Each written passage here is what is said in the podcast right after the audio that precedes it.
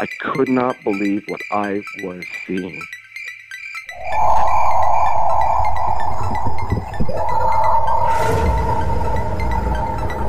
I could have filled the back of his head with 556, which is an absolute joke. Well, it's not an ape because if the Sasquatch was an ape, we would already have one. What are these elusive hominids that stalk the wilderness? Your host, two time witness and field researcher for more than 40 years, William Jevning. Welcome to the mystery. Welcome to Creek Devil.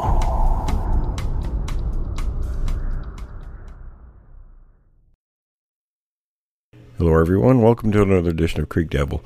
Before we start, I'd like to say a special thank you for some friends we have out there. They know who they are. We appreciate what you do. And uh, so, Tom, would you like to kick this off?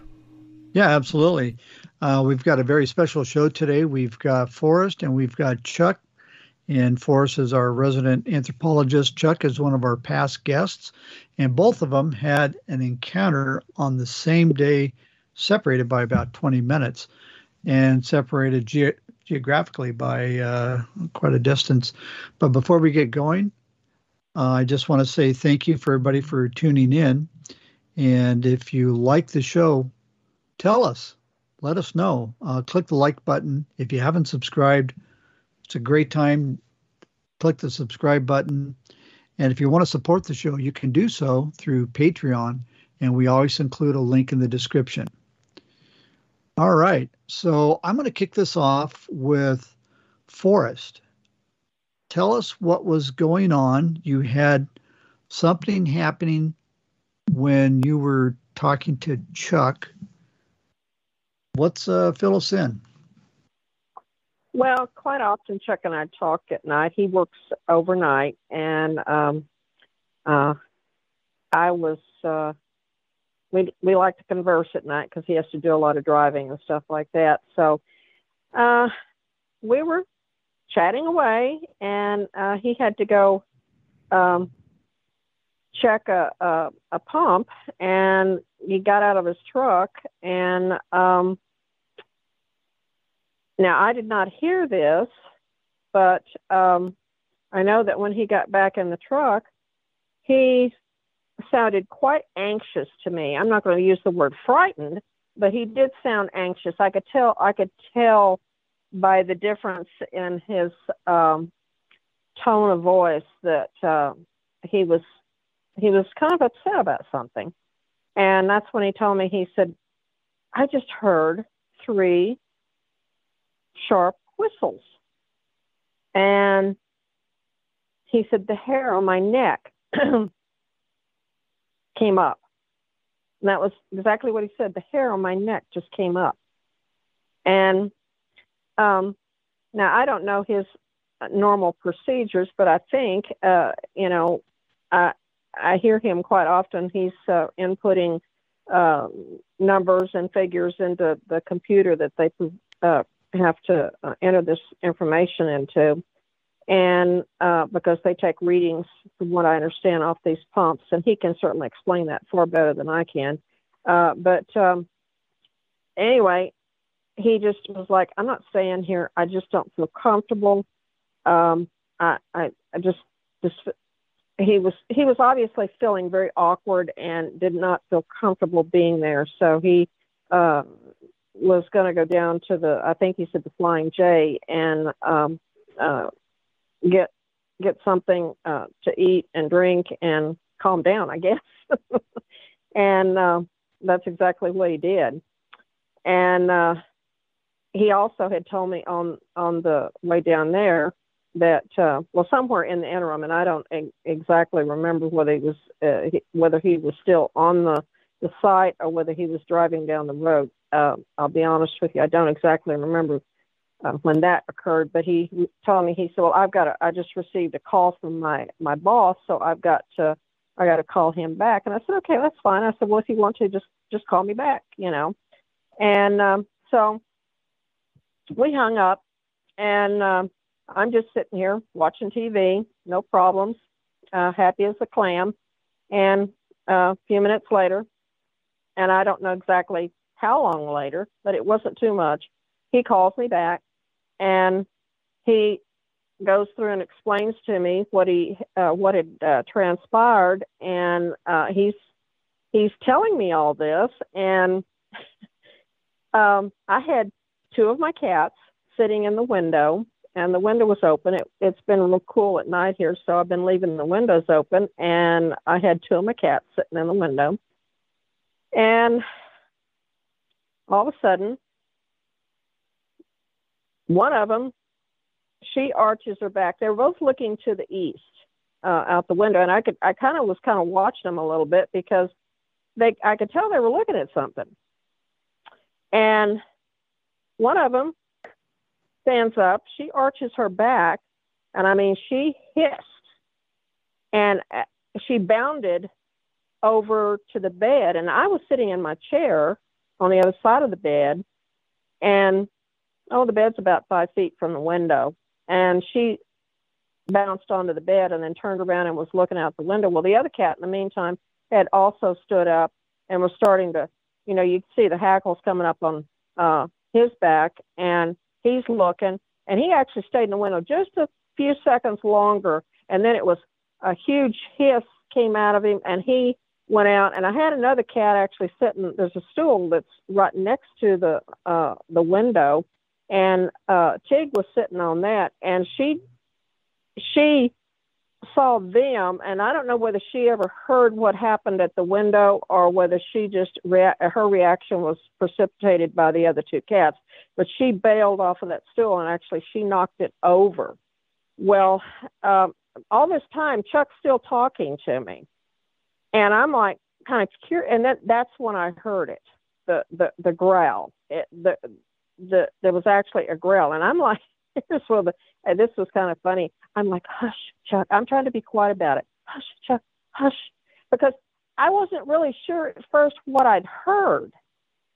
And I finally, and Chuck's just talking away, and I finally, he's, he's laughing because I finally went, hush, Chuck. and he got, and he was like, huh? but he got quiet and that's when I I just I heard the end of that that that low rumbling growl, and I'm telling you what, it it scared the bejesus out of me, and it was right there at the window. And no, I did not get up and go look out the window. Um, you know that was something my daughter. Well, why don't you go over and look out the window? I said, you know what, sweetie, all I have is me between me and whatever was out there was a screen, and I was not going there. Uh-uh, not at all. And I guess what was it? Twenty minutes later, Chuck, that I that I I heard the exact same thing. The cats never went back over to the window. Uh, it it was just it was really a bizarre bizarre night, and for that to have happened after what he heard, I don't know how many miles. You're what about 600 miles away oh, from P. Yeah, probably, probably at least yeah. that. Yeah, and for us to have two situations occurring almost simultaneously, I was just like, but when the next one came, uh, to be honest with you, that that almost sounded like it was on the other side of the window. And and of course, at that point in time, I keep a 357 in the pocket of my um, um, chair. I picked the 357 because I told Chuck, I said, you know, I just told him, I said, I heard it again. And it was actually louder this time. It was very distinct. I mean, it was very low. Um, it, it sounded sinister. It really did. And uh, I, all I could sit here and think was, okay, I'm in the house, but do uh, I do have a couple, uh, four cats that stay that they're fairly feral, but they do stay under the house. And all I was thinking was, oh my gosh, I hope they're under the house and they're safe. And um, I pulled that 357 and um, and I sat with it well, for the duration of our conversation, I sat there, and I think Chuck and I we we talked for a good while after that because I think Chuck was kind of uncomfortable to let me go, Mhm. and and I I'm telling you what I act, I was scared. I was scared, and um, I mean I don't think it could have.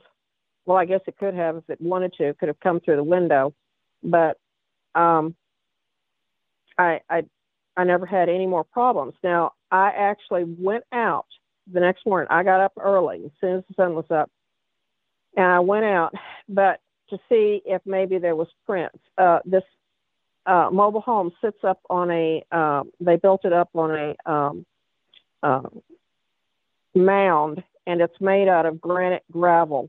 So it's not real conducive for making tracks. But I thought just maybe, just maybe, and I went out there, and it had rained of all things overnight, and there was nothing out there. And that really kind of aggravated me because I was really kind of hoping that maybe I could get uh, a print or something. But, um, you know, just to step back here, and and I I told uh, Tom about this. What was it last week that I had noticed something because, and because I'd had this spinal surgery, I I get out and walk up and down my driveway, but I don't get out and do as much around here right now as I have been doing. And over there where we had taken that dog kennel down, Tom, remember I told you about this? Because I'd been telling you, oh no, I hadn't had any problems out here. There was no, there haven't been any issues or anything like that. And um, I was going to uh, go over there and look at those cedar trees that were in the uh, kennel, and they were quite heavy over there. And now this is the kennel that's in front of where the figure eight is on the other side of the fence.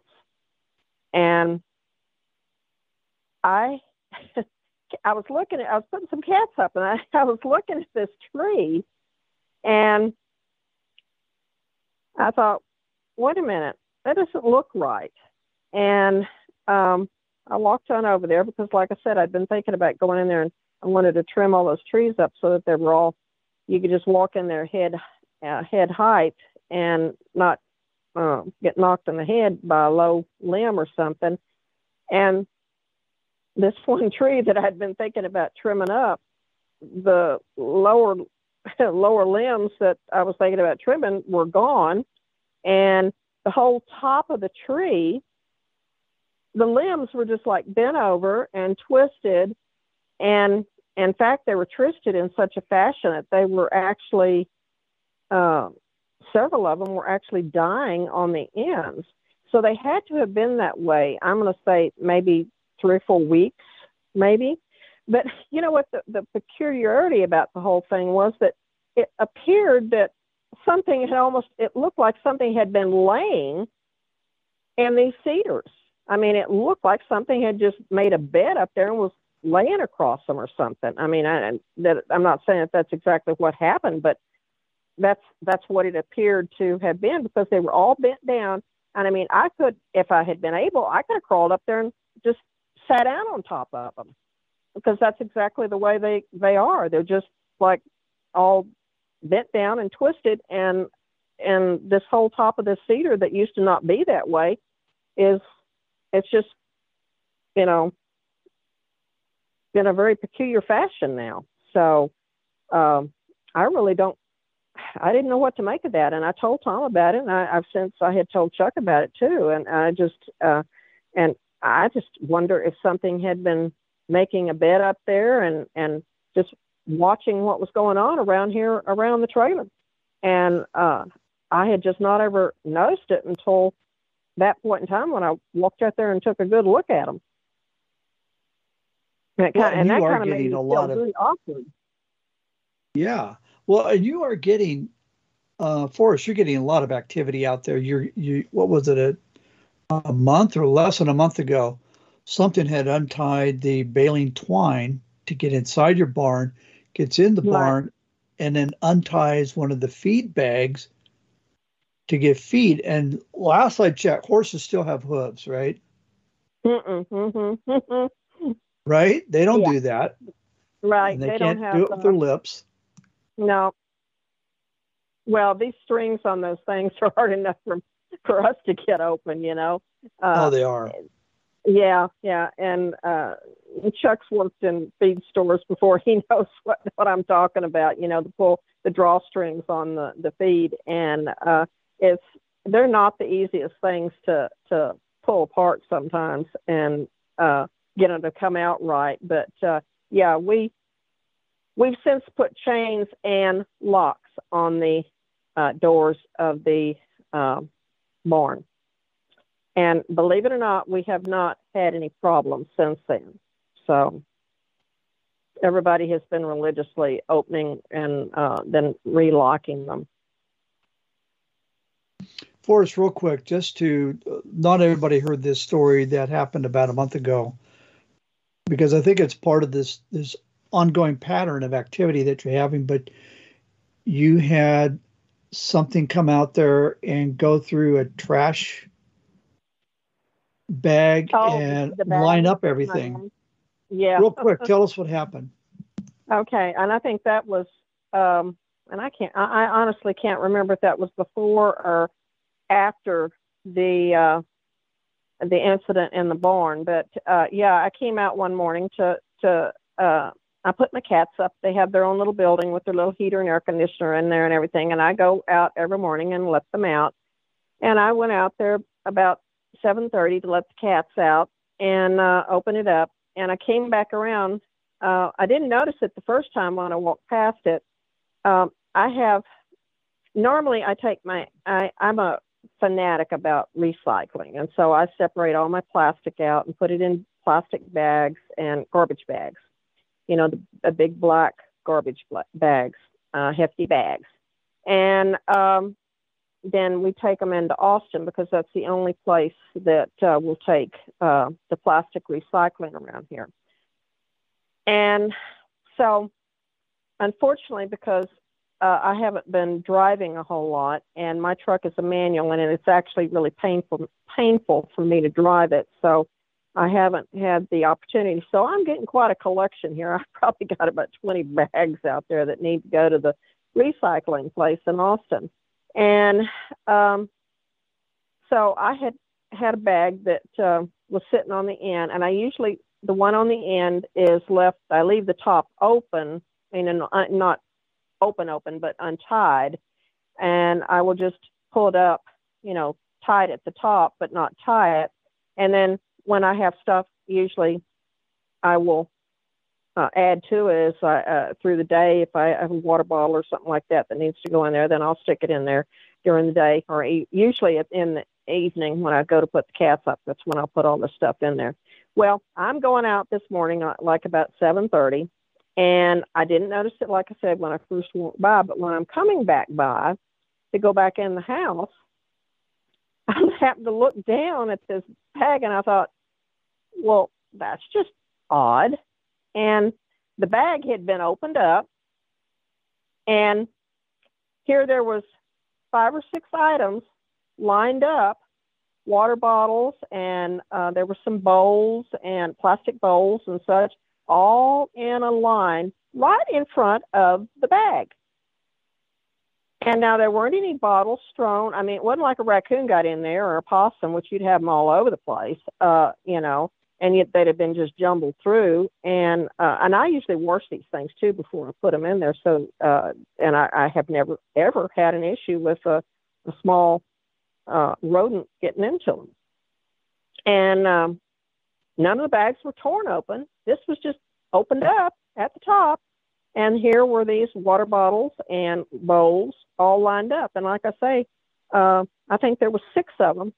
And what I wish now, I wished I had taken a picture. It just, it was just like, you know, I, I told you later, you know, why didn't I think to run in the house, get the phone, and come back out and take a picture? Because at the point, that point in time, I guess it just didn't register on me what had done it. And uh, there was it the ground out there is really hard, and like I say, it's all this uh, gr- granite gravel. There were no tracks or anything like that, and um, it was just so peculiar. They were lined up in a perfect little line right there in front of the bag, and the bag was laid was opened up and just kind of laid back, you know, exposing the plastic inside, and it was looked like they had selectively just picked out, you know, uh, pieces of plastic that I guess they thought looked nice. I don't know. It wasn't arranged in any particular order, like the large ones on one end and going down to the uh, smallest ones. It was just like set, you know, set in a, in a line. And I just thought, you know, okay, okay. and I put it all back in there and uh, pulled the bag, you know, shut again. And and believe it or not, I have never had that happen again. You know that happened to Jerry Klein when we interviewed him. Almost exactly the same kind of thing. So, and the same thing. It wasn't any uh, rhyme or reason to it. It was it was in kind of a pattern, but well, pattern. It was laid out in a line, is what it was. But uh, Tom, didn't he say there was some kind of a pattern too?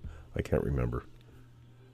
Yeah, I I I'd have to go back and and double check, but um, you know, I just think it's important that this is we're seeing something, a kind of a, re- repeating behavior that you know one was in Ohio, this one's in Texas, and I think there's been a couple of other places where people have seen this.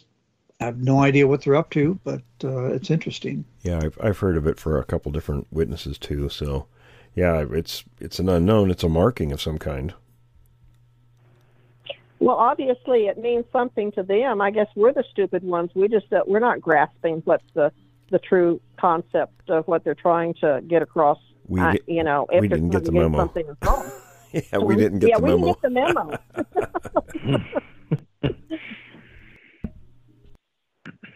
yeah. Well, so, I got you know, I- go ahead, Forrest. No, that's okay. Uh, I was just going to say, I just, like I said, I'm still scratching my head on that one. I got a pretty interesting story about that. If you guys would like to hear it. Yeah, go ahead. Yeah, fill us in um, uh, on the story, and then we would like to hear the other side of the phone conversation. What was going on with you Okay. when when you're talking to Forrest? Yes. Oh, Okay. Um, I I came into contact with a lady who has them on her property, and she invited me out, and uh, I went out, and she had casted some tracks, and um, this lady lives by one of the rivers here, and they've lived there for quite some time, and um, she told me that she she uh, she didn't want them harmed she says they've been living around here for 40 years now and they've never really bothered us.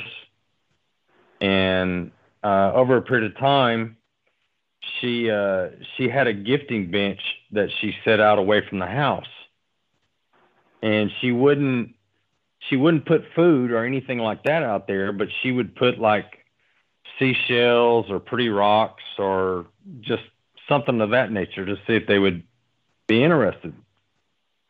And sure enough, they began to leave her gifts as well. And one particular time, she found a piece of pyrite, fool's gold, and uh, it was a pretty nice chunk of pyrite. And she set it on the bench. Well, she goes back out there the next week, and the pyrite's gone.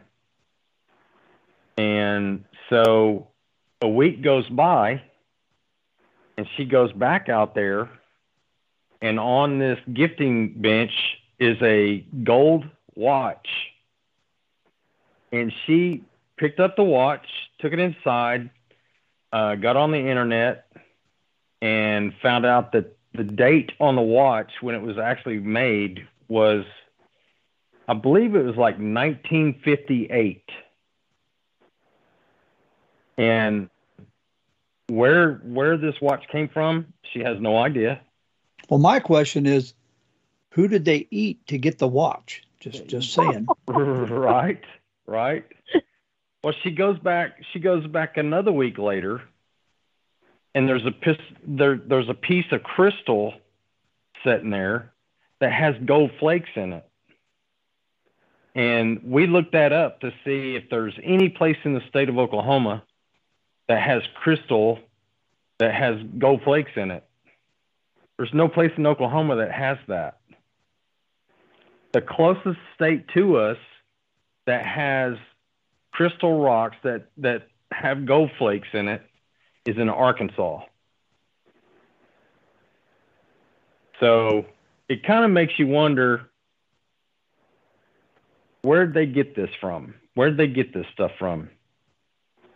And you know, um, next time you talk to her, tell her to put a little tiny nugget of real gold out there and see if they come back with a big chunk of it. well, I you know, I kind of figured I was going to try that myself and not give her that secret. there you go. Absolutely. Pay off some bills. But back to uh, back to the story about the other night. Um, I work in the oil field and I work nights, and um, this one particular area um, is not far from a place, probably four or five miles, maybe at the most, uh, that has had multiple sightings, uh, including a young boy who went to uh, this this place, and they have cabins there, and people go out there and they camp out. And um, this one one young boy decided he was going to sleep outside, and he wakes up about two o'clock in the morning, and he and standing over the top of him is is a Bigfoot. And of course, the kid panics big time and uh, the the counselors at the at, at this camp grabbed a hold of the kid and pulled him inside and wouldn't let anybody talk to him and and tried to calm him down and uh, I got firsthand information about that event. But this place that I go to is only four or five miles from there, and I uh, I, I got there and I when I first started working there, I I knew that these sightings were just down the road, and I knew that there was a possibility that sooner or later I might run into one or see one in that area. Um, but so far, I haven't. Well, this particular night, it was kind of kind of a it was dark that night. I mean, real dark. And uh, what I have to do is we have oil tanks and water tanks that we take care of. And my job is to go go by this place and all the other locations that I go by. I have to go by there four times a, a night. And I was on my second round uh, of going by there. And I get out of the like like Forrest said, I was talking to her on the phone the whole time and I get out of the truck and I'm I'm getting my numbers and writing my numbers down like I normally do, and I go to the far end of of this location because that's where the the pump's at, and um, almost instantly when I walked over there, I hear three whistles, and I uh, they were all in a succession, just one after another. Uh, and it just every, you know, like she said, the hair on my neck stood up, the hair on my arm stood up, and I thought, I've felt this before. I know what this is about.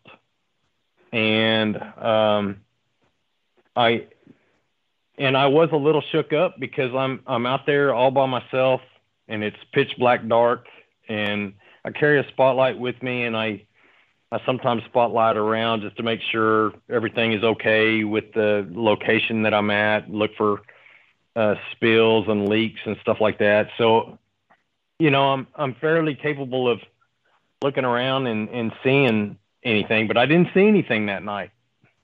Um, but I, I got back in the pickup and, and I, I just, I made up my mind. I'm not going to sit here and spend all this time putting numbers in this tablet that we use um, because of what I've heard and how I'm feeling. So uh, I got back on the phone with her and told her, I said, I, I think I'm just going to go on drive down the road a ways before I do this because I, I, I think it's time for me to get out of here. And then it's just like she said, 20 minutes later, she was, she was having an event at her place. And it's funny when, when me and Forrest get on the phone and we talk for, we talk for hours and hours and hours. And, um, it's really funny that it seems like every time we get on the phone, something happens at her place. And and that particular night, uh, it happened to both of us, which is really weird. Yeah. Well, that's and, interesting. and I, I'm going to interject something there because uh, it it it's the the Native Americans oftentimes uh, I know that I remember that my um, roommate that was at the Baskin uh, in Alaska, she had said that you don't talk about talk about them, and you don't talk about any of that type of uh, stuff, um, because that's what brings them in. And Chuck and I kind of laughed about that, but now we're becoming a little apprehensive about it. Yeah, we, we got to find a different subject to talk about when we get on the phone, I guess. I got a better So- idea for us. What you're going to do is put some cameras, infrared cameras, or you know the motion cameras around your house, and then you and Chuck get on the phone and let's see what happens. See what kind of video you can get. Well, You know what's going to uh, happen. It'll get video of them being scared. yeah, right. I, you know, it's it's funny that we talk about floodlights and cameras and stuff like that. Um, and Tom, I, I kind of spoke to you about this the other day. That uh, there's one place that I go to down in southeast Oklahoma in the Kiamichi Mountains, and uh, I stay in a stay in a log cabin there. That's a buddy of mine, and um, he lets me go down there anytime I want to go down there. And anyway, I uh, he he has Bigfoot around the cabin, and um, one in particular is a female, and she comes up to the cabin. She's not aggressive. Um, she's been seen several times. I casted the very first track on the property after he after he built the cabin there, and um, the thing is, he's put up lights. Uh, oh, motion lights around the cabin. And what we've noticed is that she doesn't come around the cabin as much as she used to. And I think it's because of the lights and the cameras that are out there.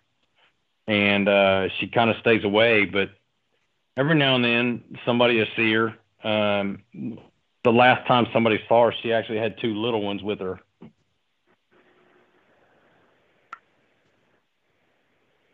So, and I and I told Forrest, I said, if you want them to get away from your place and not come around your your your uh, house there, uh, best thing for you to do is put up motion lights and cameras, and they'll stay away from it. I th- I wonder. We had uh, Chuck. We had a lady on from the Forest Service. Uh, I can't remember the name of the the the the district she's at in California, but she went out to I'm pretty sure it was Oklahoma and stayed in some cabins there. Uh, Yeah. Kathy Strain. Yes, I know who you're talking about. Oh, okay, all right. And she had her encounter there. So I, I want to ask you: Do these cabins? Is there like just beyond the cabins a little ways, some hills or mountains or something? Oh, it's it's surrounded by mountains. Okay. Um, but the cabins, those cabins, um, I don't think are in existence anymore. I think uh, we spent me and one of my research partners uh, went down last year and spent seven days out there, and uh, we were actually looking for this place. And a lot of people call it Planet X. Some people call it um the North American Wood Ape Conservancy. Um, a lot of people from all all around the country used to go out there and do research because they're they're so uh, there's so many of them down there. The chances of you actually getting a, a sighting or or finding evidence is uh, you can almost guarantee that's going to happen. And um, but we went out looking for these cabins specifically because we we were kind of interested in in where they were and and what they looked like and you know see if anybody was there. And when we got out there we we think we found one of the cabins and the cabin was kind of overtaken by nature. It was dilapidated. The only thing that you could actually see was was the floorboard of the cabin and we found a, a big fire pit that was there that you could tell was really old. And there were bookcases, metal bookcases that were laying on the floors. Um, and we just assumed that that's where they kept their records when they were down there researching. Um, supposedly there's there's five work there was five cabins there, but I don't even think uh, the only cabin we found was pretty pretty bad. I mean, it had completely demolished itself over time. And these areas, these areas I'm talking about, there there used to be a way that you could get down through there with a pickup or a four wheel drive vehicle, but you can't even do that anymore. The roads are all washed out. Um, you can't even take a side by side in this area because it's side by sides too too wide to go through this area. Uh, we actually had to use four wheelers and um, to get where we wanted to go. And in some cases, uh, there were great big timber logs that were where you could see where the road had been. These great big timber logs had been pulled down somewhere and drug in there over the trail uh, trying to keep people out of there. Um, it's a very active area, and you know what Kathy saw that time was exactly what she saw. I mean, I, I, fully believe that that whole area down there is just eat up with with Bigfoot. Why would the cabins be in such disarray? I mean, why would they? You'd because I've seen houses that have been unoccupied for a very long period of time, and they, you know, they get into a state of deferred maintenance. But right. I'm just curious, uh, you know, what happened to the cabins? I I, I kind of feel like what you just said is true there. Um, that part of Oklahoma has more more rainfall, and um, I just think over a period of time that, you know, these people came at certain parts of the year to do their research. And I think that, you know, the, the other times that nobody was there, it just kind of just fell apart. I mean, it wasn't, these weren't log cabins or anything like that. They were, they were made by plywood and uh, they didn't have too much of a shelter to them from what I could see. Ah, okay, yeah. So they may not have been exactly uh, uh, to code or anything, just some just some sort of uh, little shelters, makeshift shelters. Right. Okay, yeah. Re- research shacks or something like that I, is placed for them to sleep and while they were there, and that that sort of thing is is kind of the way we took it. Well, I was going to say something here. You know, we are talking about lights and everything because that was Chuck has suggested, and of course, Tom, you have too, about putting lights all around the uh, the mobile home here. And I actually had put up uh, on the east, um, excuse me, the west side of this trailer. The trailer sits perfectly due east and west, running lengthwise east and west, and then it faces north. The front door goes to the north, and then the back door goes to the south. It's almost perfectly lined up. My barn's the same way, just perfectly lined up. And I put a uh, solar motion light on the west side of this trailer and where where the, the dog pen was. And i had put it up out there because uh you know at that point in time when i had cagney out there uh, he just barked oh my god he just barked all the time. And he just always you know, and now when I realized what that poor dog was going through with those figure eight something walking around, walking around, and walking around back there behind him, and I know what know what that something was. Uh, I just he, and of course, you've seen what I bought him since then, and he stays right directly across from my back door in the back backyard, and he is such a happy, happy dog. And but um, it was what what night was it that I was talking to you, Chuck? That uh, that the motion light came on when I went outside. Uh, I happened to go out on the back porch, and I don't even remember now what I went out there for. Uh, and the the motion light came on, and I was like, okay, I'm going back in. I think that was I think that was a a, a week um, before all this uh, other happened. Yeah. Yeah, because because the the cat or a dog can't uh, make that motion light come on.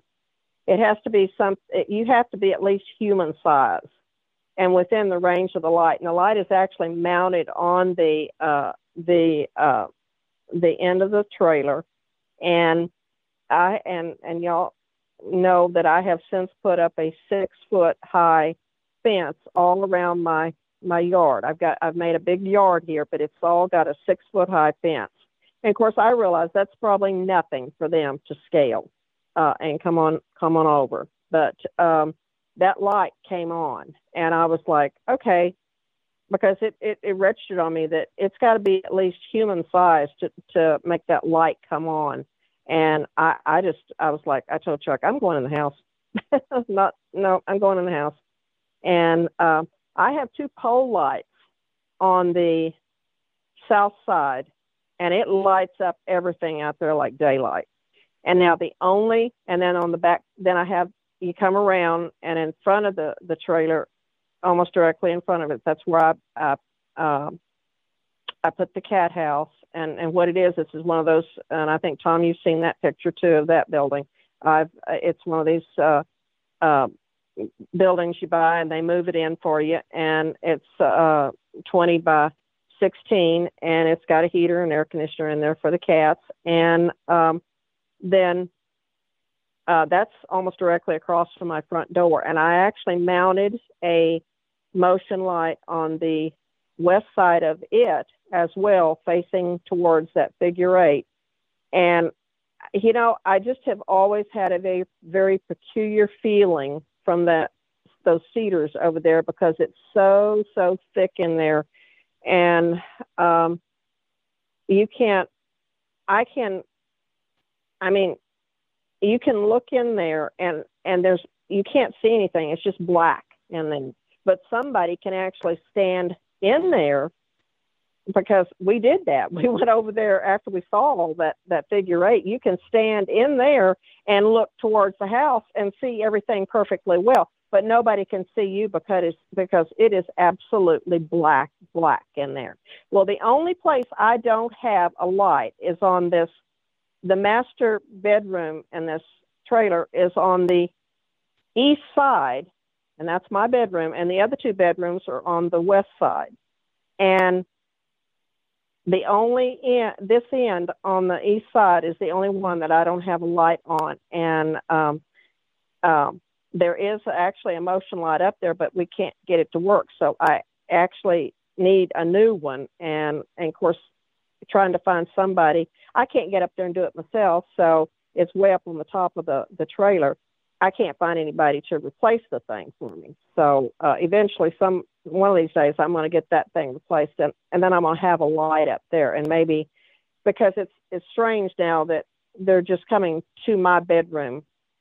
Of course, there's nobody, you know, staying down on the other end of the the trailer, but you know, I've told y'all tales about when my uh, my daughter and her children, my two granddaughters, and of course they're in their 20s now, and they could they used to tell me stories about all the t- tapping on the wall and the scratching on the you know chuck and tom i told you both about this that they were they were saying that that it was their papa kc uh their their grandfather that uh he was just telling them that he was still here. And i just thought well that's kind of okay this is kids thinking. But you know i i, I wasn't following their train of logic. And uh and then when I started hearing stories about all these uh, Bigfoot coming up and tapping on windows with kids inside there, I just I really got a very very bad feeling about all the tapping and the scratching on the wall and and knocking on the wall down there that that was probably something other than Papa KC letting them know everything was okay. So, um, and and now I, I do realize that that was uh, it probably wasn't a real good thing. And I, I guess it's a blessing that I still my my girls are grown and gone now. So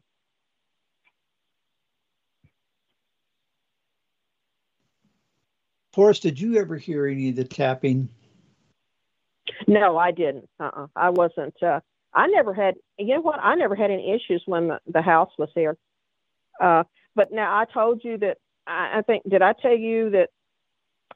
Well, my mother, my grandmother used to say when she was living in the home here, my grandfather built that house. It was actually a cedar, log cedar home. The home was 150 years old, and I was in the process of restoring it when it burned down. Um, it and the windows in that thing were absolutely huge. I mean, um, just huge windows. You could open the windows in the front of the house. And of course, this is Texas, and Chuck knows exactly what I'm talking about because he lives in Oklahoma. The wind never stops blowing here. And uh, you could open the front windows in the house and it was just like a wind tunnel even during the summer. And we had these big huge oak trees that hung over the, the house so it was always cool. And but my grandmother used to used to say that there she had she had people and she always said people window peeking all the time. She complained about window peekers. And now my my daddy tab who was my granddaddy died in um, 1989, and my grandmother lived for another 10 years, and she was 96 when she passed away. And she always, always complained about window pickers. Well, my mother came in and she mounted halogen lights. And I mean, this were the big halogen lights, like you got on your pole lights up here. And she put them all around the house. And every night those things would come on. And even when I was when I was living there, they were still functional. And they would come on and that whole yard and even partly into the, the pasture would be lit up like daylight.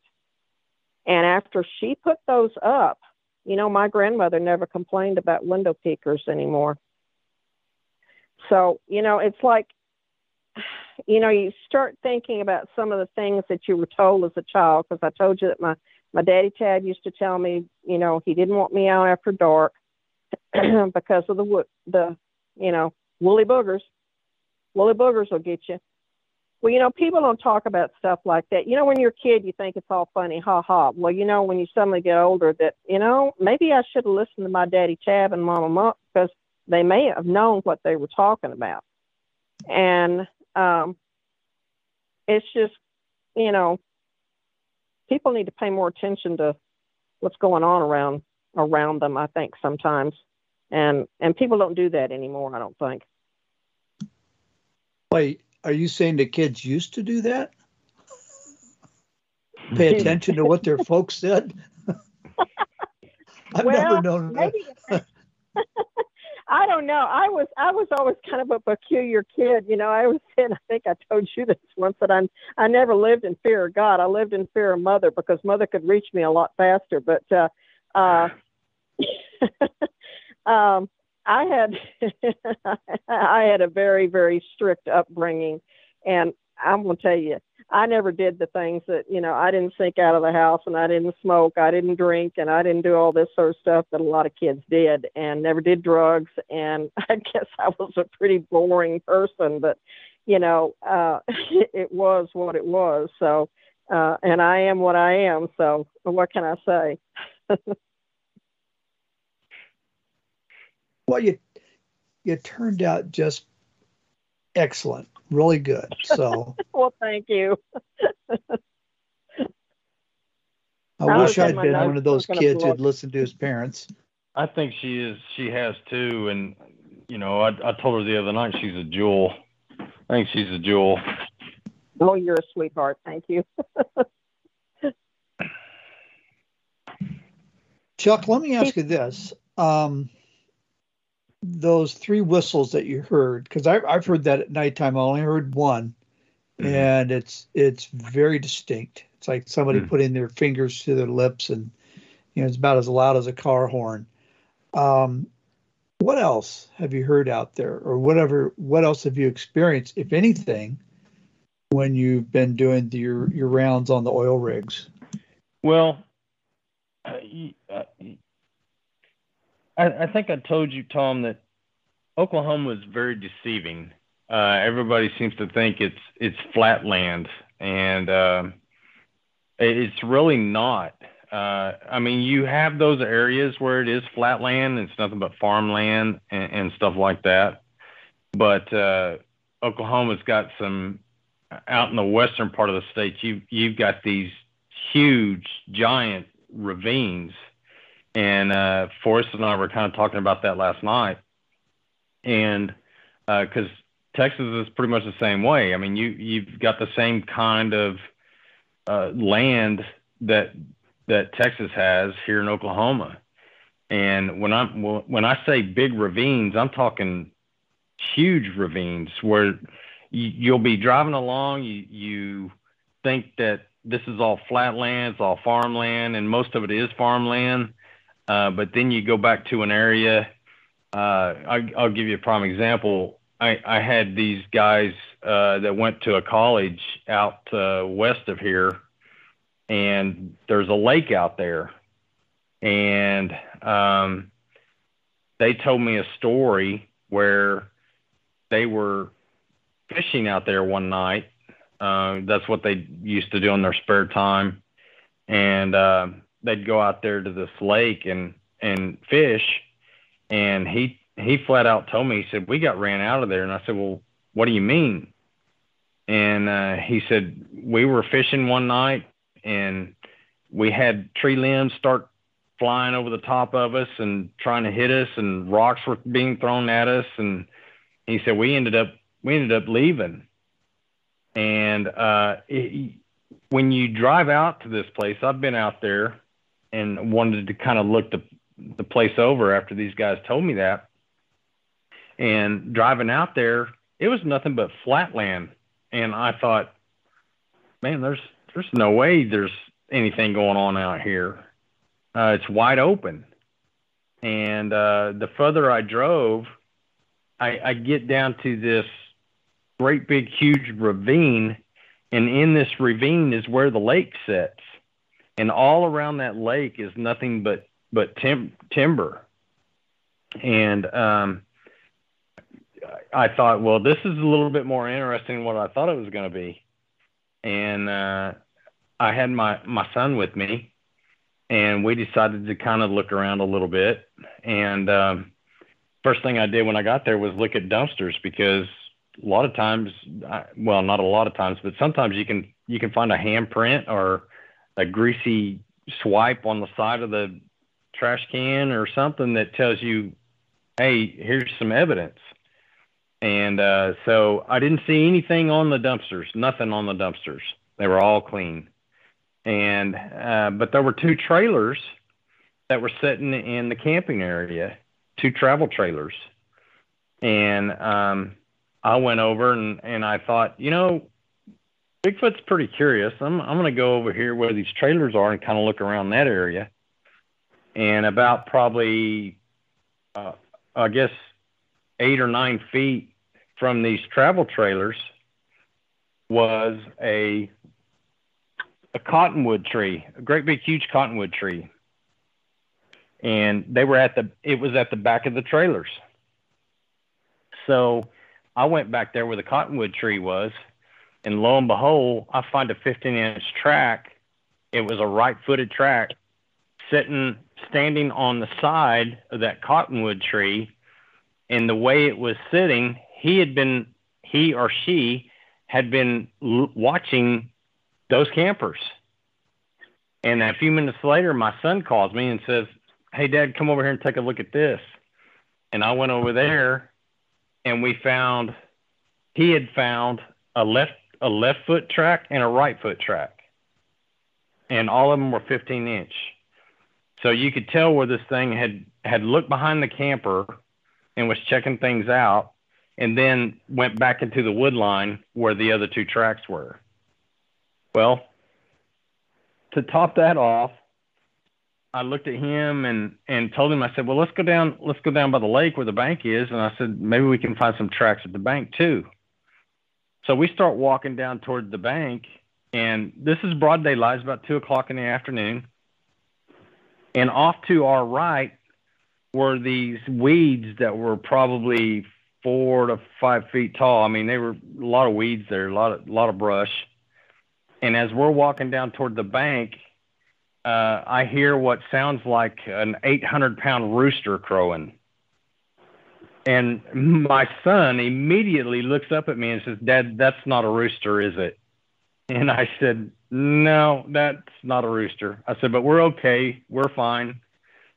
And um, I, when I drove out of that place, I looked around for farmhouses uh, where somebody might have chickens, and there was there's no farmhouses around there. So, I, I mean, I don't know for sure that was a Bigfoot, but you know, they I've come to the conclusion that they can mimic other animals, and I think that's that's what was going on the day that we were there. You know, and I also think that they're well, they're they're incredibly intelligent. You know, I think I I, I wouldn't be shocked if, to find out they were at least as intelligent as humans. But it just goes to show that if indeed that was a Bigfoot, I have no reason to disbelieve that, that they simply mimic what's in their environment. You know, mm-hmm. whether it's owls or whether I've heard them mimic what certainly sounded like ravens and and other animals, as well as that whistle. So there's no reason to believe that somewhere along the line they picked up on roosters and they were smart enough to know that that is something that they could probably use. It's not communicating to you, it's communicating to the others, I'm fairly certain. Right. And they're just, you know, it's a signal or a message. Um, we're going to wrap up pretty quick here, but I want to ask you do you know any, do you, do you stay in contact with any of the other? Um, I don't know what the t- job title is or what you do, but uh, we had a guy on back in February of 21 who does almost the same kind of work. He has to go around and he does, uh, he records the information mm-hmm. from the, uh, I'm assuming they're oral derricks. and he was just east, he was in Oklahoma, but he's east of, I believe it was Carthage, uh, Carthage, Texas. And he also had an encounter with one. So I'm just curious if you, do you talk to any of the other guys out there? And have any of these other do you know of any of the other people doing a similar type of work? Have they have any of them had an encounter? Oh yes. Absolutely. Um, uh, we had a guy that worked for us. There's another location that i go to at night. And uh, he used to work for us. And uh, he swore up and down that he saw a bigfoot out there. And there's there's a big thick wood line that goes through there. And um, I, I have no doubt that he said he saw one and said he heard them screaming. Uh, I haven't at that particular location. I've never had anything weird uh, happen to me while I was there, except for uh, one night I heard what sounded like a barred owl, um, and it it did its call, but at the end of the call, it sounded like a a ticked off chimpanzee is the best way I can describe it. Um, now, I would there, call that weird. Yeah, that's just me though. Yeah, and uh, now I I do have a lot of buddies that that are involved with Bigfoot research. Some of them are my teammates that I take at that we that that go out with me to look at different areas and do investigations and stuff. And um, of course, they've they've seen them um, in western Oklahoma quite a bit. Um, they've also seen what people call dogman out that way uh, quite a bit. Um, I've never seen anything like that. Don't really want to see anything like that. Because um, you talk about panic mode, I think I would be in panic mode if something like that happened.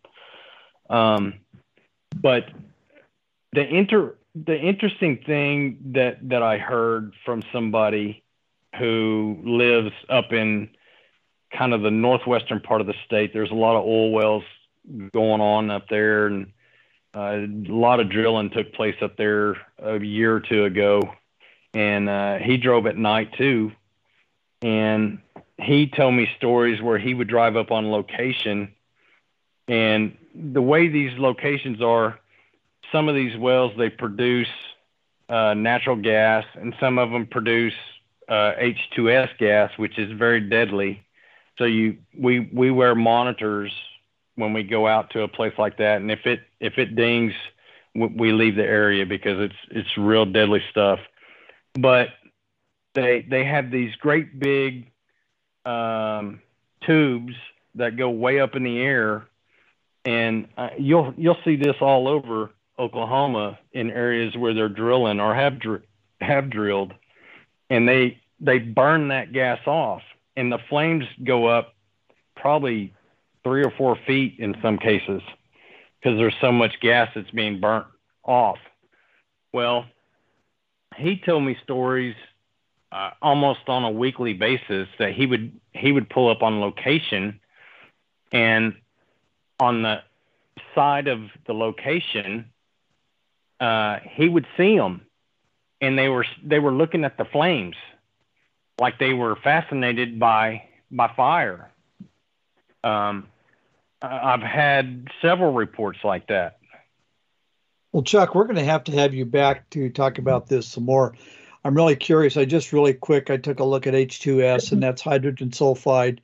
And I know what that is. It's actually more deadly than uh, sodium cyanide. Yeah. Um, it's it's it's bad stuff. So we're gonna we're we're at the end of our uh, hour here, maybe a little bit past. So we're gonna go ahead and wrap this up. But we're gonna keep you. Uh, I'm gonna keep your number. We're gonna definitely stay in touch, and and you know how to get a hold of us. So yes, sir. If you get if you get some activity going on, updates. Uh, yeah, we we're hoping to hear from you. Chuck. Well, if, if I get the oh, go ahead, Chuck. If I get the hib if I get the hibby jibbies again, I'll, I'll definitely give you a shout. Call call for us first. yeah, yeah. Thanks, guys. All right. All right, guys. Great job, Chuck. Thank you again, buddy. Uh, Forrest, as always, we're going to wrap up, folks, and uh, stay tuned for the next segment.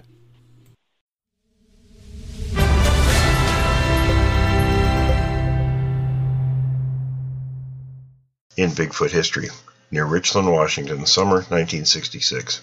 About a dozen boys from the Tri Cities area were making a pastime of hunting the white demon, an eight foot tall, dull white, hair covered animal of very heavy build, with eyes that shone red in the dark. They would drive around at night looking for it, most commonly finding it in an abandoned gravel pit near West Richland. They shot at it several times. Once it chased a car and scratched and dented the door. It had a high pitched scream and left tracks more than 16 inches long, like a wide human foot. Roger Patterson heard about these boys shortly afterward and talked to several of them. He said he also talked to people at the sheriff's office, and they were aware of what was supposed to be going on, but had not done anything serious about it. Early in 1967, Rene Dahinden and I questioned two of the boys, and in trying to locate another of them, we talked to his mother. She confirmed that the boys had discussed what they were doing at that time it was supposedly going on, and that their boy had taken her husband's deer rifle with him one night. Like the sheriff's deputies, the parents had not seen fit to do anything about it. Names given to me by Roger Patterson were Roger True, Carl and Jim Franklin, John McKnight, Tom Thompson, Alvin Anderson, Greg Pointier, Shelby Green, Roger Howard, Bob McDonald, and Ron Blackburn. I no longer recall which ones I spoke to. The country around the gravel pit is completely open, with little vegetation and no mountains within many miles. We could think of no possible reason for a Sasquatch to be there. On the other hand, the boys sounded very convinced, and the reports tallied with those from other parts of the Yakima Valley that year. They said had been cruising around in the small hours of the early morning they could find the white demon. Once it paced a car running 40 miles an hour.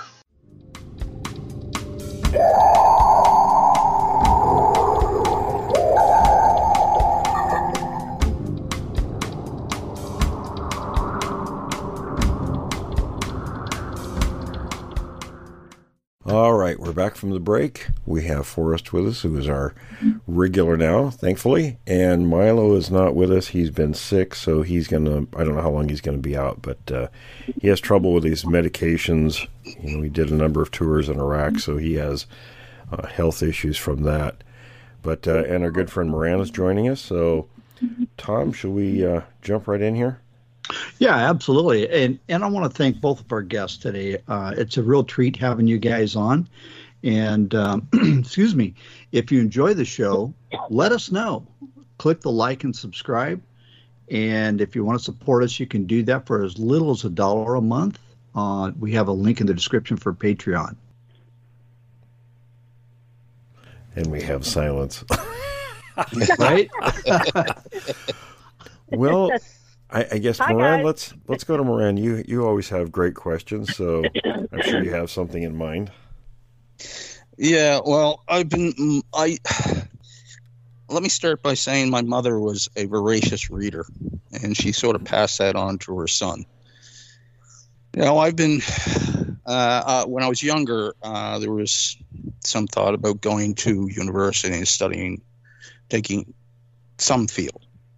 Uh, but I found university kind of um, very um, inclusive in its subject matter. When you're going into a field and uh, you become specialized in that field and what what have you. But I, I I was more interested in other things than that. So I I, I just uh, along my life I've I've looked into a lot of different things. I, I'm uh, read in anthropology, archaeology, paleontology, primatology, and zoology. So you combined all that. So you have a great no, uh, knowledge base to draw from.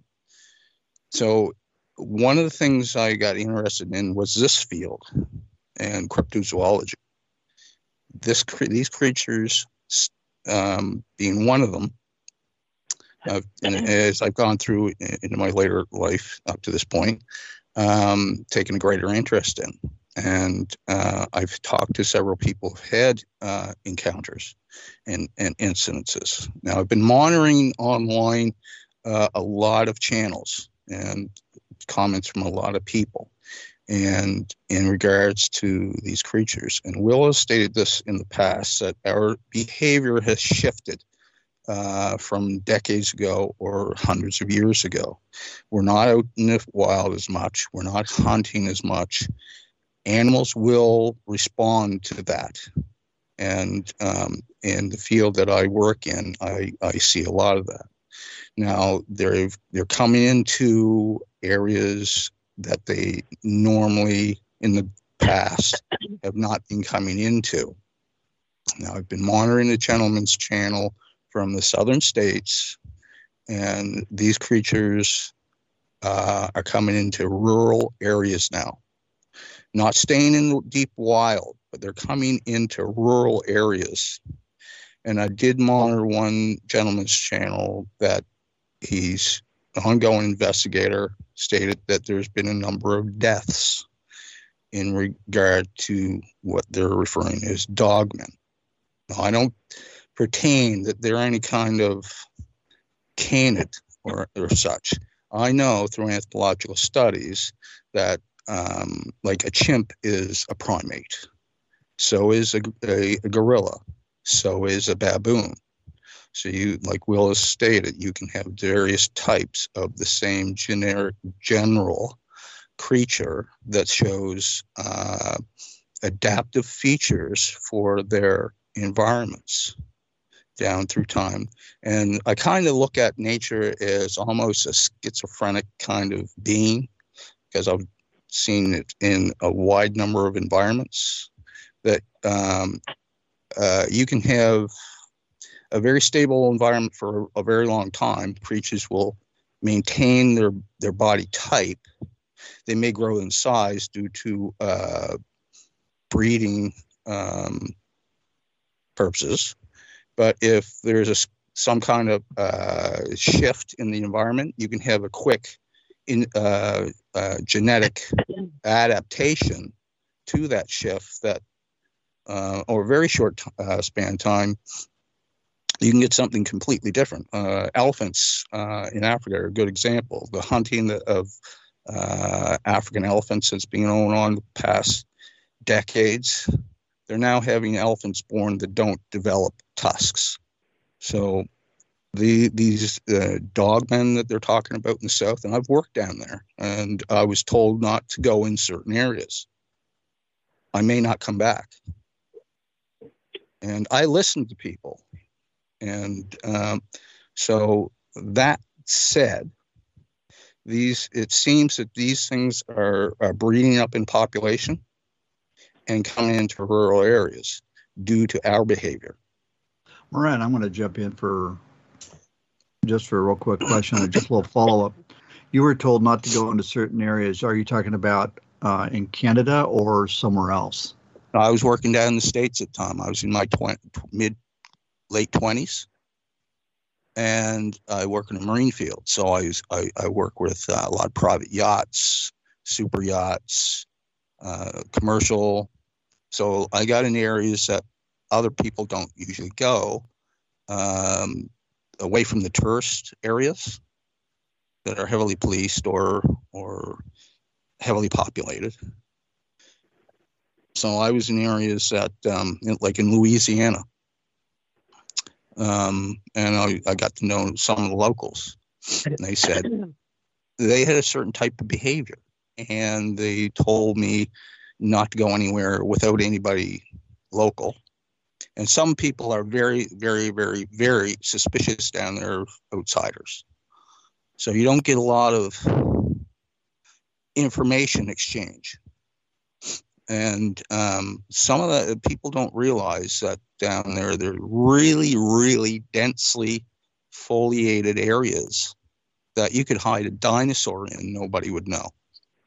So the I've watched one uh, gentleman's channel. They were out a local uh, Southern investigator, and they were out in um, their local area, and they were uh, walking along talking about the sounds that they were hearing, and all of a sudden, like they were walking along, you could hear birds and, and squirrels, and, and then it just went dead. Everything just shut up. Just there was no sound at all, and they they uh, kept walking along talking didn't click in real right that moment. And then they said they smelled something really bad. And they got a really bad feeling and they backed out of that area. They, one of them one of the gentlemen became very very nervous. And he just uh, the other gentleman was looking up up the hill and he turned around his buddy was taking off on him. And um, they said they just got a really bad bad feeling and they just turned around and got out of there. Okay, so the guy running away who took off, yeah. I mean, he was just, uh, he was spooked to the point. And they said he, they smelled something as well. Yeah. Really bad smell. Yeah, but I know they said it, too about that. Absolutely. Yeah. They said that it, they don't think it was like they've been working with Bigfoot, right? And they know those creatures. But this is something else. They said this is something they they just were really afraid of. They couldn't really identify identify what it was, but they said it's it's it's not um, Bigfoot or Sasquatch. It's something else.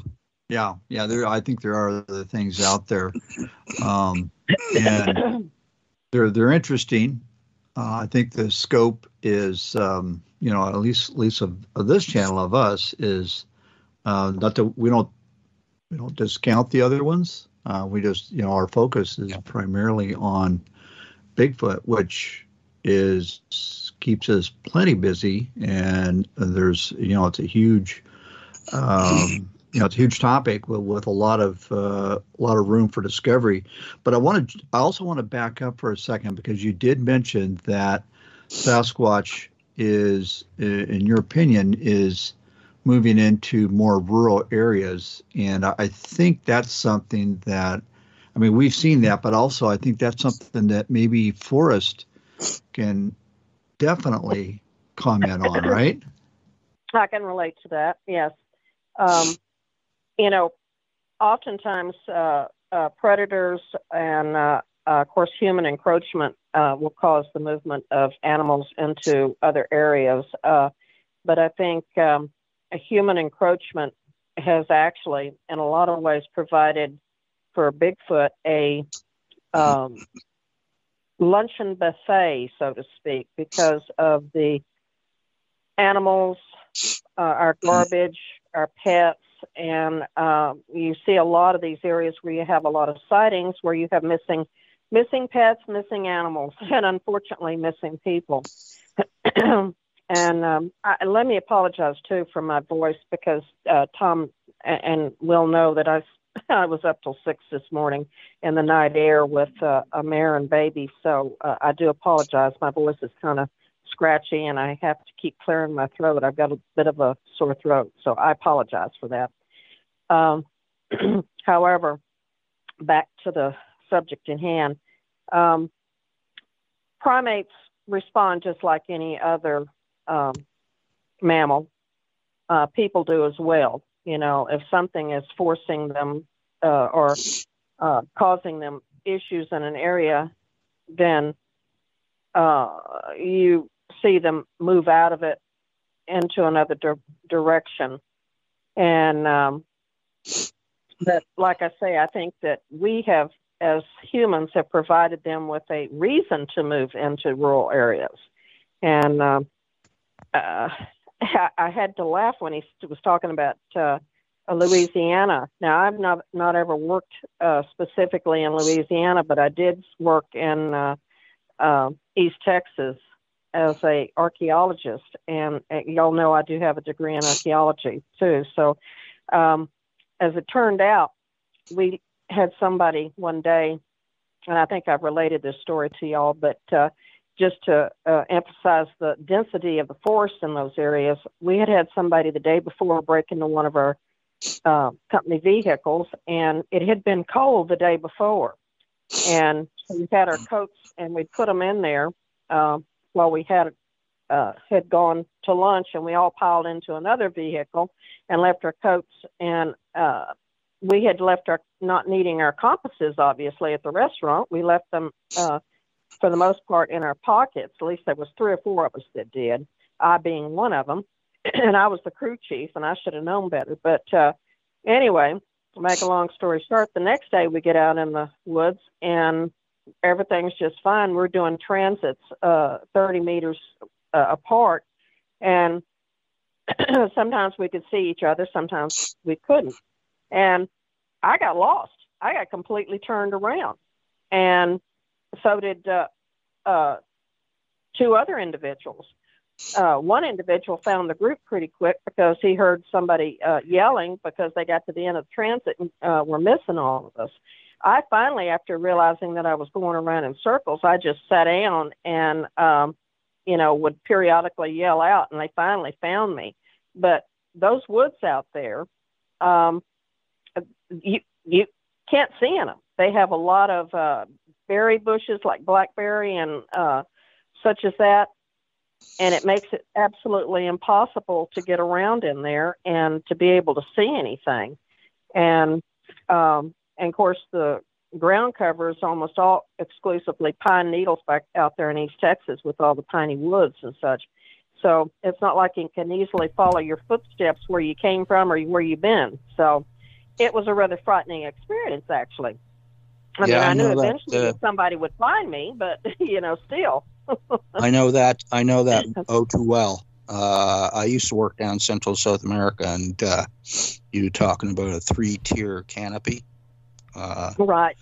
And actually, uh, I know what it's like to be afraid in those situations because I, I was young. I didn't know any better. I was came off a, a boat, and the jungle was kind of inviting. You know, you got that uh, sense of exploration in you. Mm-hmm and a young person probably should know better, but I decided to go wander around in the woods. And uh, shortly thereafter, got myself really, really lost. And then I was lost for three days. And that night, Wow. the initial night, I started getting stalked by a jaguar. And I was stalked by a jaguar for three days until I got out of there. So I know what it's like to be prey. And uh, it's not a good feeling. Well, when you, very, very few people know what it's like to be prey. That those few days taught me what it's like to be prey, and and I, was prey in the water as well because I was working on yachts and people drop things overboard, and I uh, I uh, took upon myself to dive into the water, go down and retrieve some of these artic- articles. And um, I took a spear gun with me because there were sharks in those waters, different types of sharks. And I got this feeling. I got down at the bottom. I got this feeling. I whipped around, and here coming at me was a 14 foot tiger shark. And all I had with me was that spear gun and a cinder block. And that spear gun would be like throwing a toothpick at a rhino. And uh, I was going to pick that cinder block up and ram it in its mouth as it came at me, but it circled me three times and then swam off. And the captain of the boat said he'd never seen anybody come up out of the water quite so fast before in his life. Um, so I, I kind of know that feeling, and um, it's it's not a good feeling. Uh, you have. Uh, um, I, I had to stand there, stand my ground, because predators, if you turn, it re, uh, uh, kicks in their their predatory instinct, and automatically you become prey, and they uh, will come at you, and uh, depending on the predator, um, it could be a very bad situation for you. But um, I've learned from those experiences, um, and recommend that even if you run into one of these creatures, um, the best you can do is stand your ground and indicate to them that you're not going to be easy prey. And most and most predators they don't want to engage in a uh, contact where they might be injured because it may mean their death if they're injured or something. So they're very calculative in uh, assessing uh, a prey, and they'll, uh, given the um, vagaries of the specific species, uh, they could assess that uh, prey um, for days before they act on on their predatory nature. So uh, that said, um, I, I I hope that people will take that information and take it to heart because uh, you're not going to outrun one of these things. Um, I've watched different predators um, cover distances in fractions of seconds, and and you're not going to be able to compete with that in any any way, shape, or form. You have to use your brain. That's what our adaptive signature uh, is, and you have to use your brain. You can't let the um, fight or flight uh, instinct overrule reason. They teach that in a lot of the safety courses that I've taken over the years. Uh, to save your life, you have to you, you have to think. So if you get in a scenario of uh, running into one of these creatures, you have to indicate to, to them that um, it's not going to be easy. And more often than not, you're probably not going to stand a chance, but they're going to, it's going to make them think twice. Well, it's a good point, um, Moran. It's, um, you know, when it, when it comes to Bigfoot, they're, I don't know. I, I, I think some of them are just uh, malevolent, and I think some of them are not. But even the ones that are not, excuse me, are not benevolent. They're, uh, I think they're kind of neutral in between. Forrest, what are your thoughts on that? I mean, you, you don't. I don't think you really have two camps. You just got varying dispositions, right? Right. Um, you know, primates are just like humans. They all have different personalities. Um, you can you can find some that are I don't want to use the word benevolent, but they're more docile. Uh, and then you have others that are more aggressive. Uh, your males, most generally, are going to be the aggressive uh, of the group. Whether I don't care whether it's uh, you know gorillas, chimps, or um, macaques, or even the lower order of uh, monkeys. It's always going to be the male that's going to be the the more uh, aggressive. But um, you can have uh, some females that are aggressive, more aggressive in nature than the, the other females. But um, I think I think he is correct in one assumption that standing your ground is the proper way to handle it because it in with any mammal, uh, including big cats, if you run, you're basically uh, th- that kicks in their their drive to follow you and attack you. Uh, I actually had a, an encounter with a mountain lion when I was doing my field school in Utah, and I came upon it on the trail going back up to camp for lunch, and I don't even remember now the reason why I was late getting out of there and getting back up there, but I was all alone on the the trail, and I come along and there's this mountain lion sitting there in the the trail like a house cat and and of course as soon as i appeared it stood up. And i had i was lucky enough that day i think that i had a um um jacket on. And i think had i not had a jacket on i would have probably been stripping my blouse off or my uh, shirt up that i had on at the time and waving it at him. But what i did immediately was because we had been told that they did have mountain lions in the area. So we had gone they'd gone over some basic things that we needed to do and i unzipped my jacket and immediately grabbed the bottom of it and and uh spread it out like i had great big wings. And it was a, a navy blue jacket. So uh this mountain lion took one look at me like oh my god this this uh, human just grew in size. And uh it took off. I was lucky you know it could have just as easily um turn the other way and uh, come after me. And I'm not so sure that I would have been the brave soul to have stood there until it came right up on me and attacked me. But uh, I probably would have been looking for some place to run at that point in time. But uh, apes are the same way. I mean, if you, uh, the only difference with apes is if you do direct eye contact, that is usually uh, you're inviting them to um, attack you. And uh, so the best thing to do is actually to avert your eyes and and or duck your head. And by moving your head downward, it's an act of submission, and usually that will avoid any type of aggression.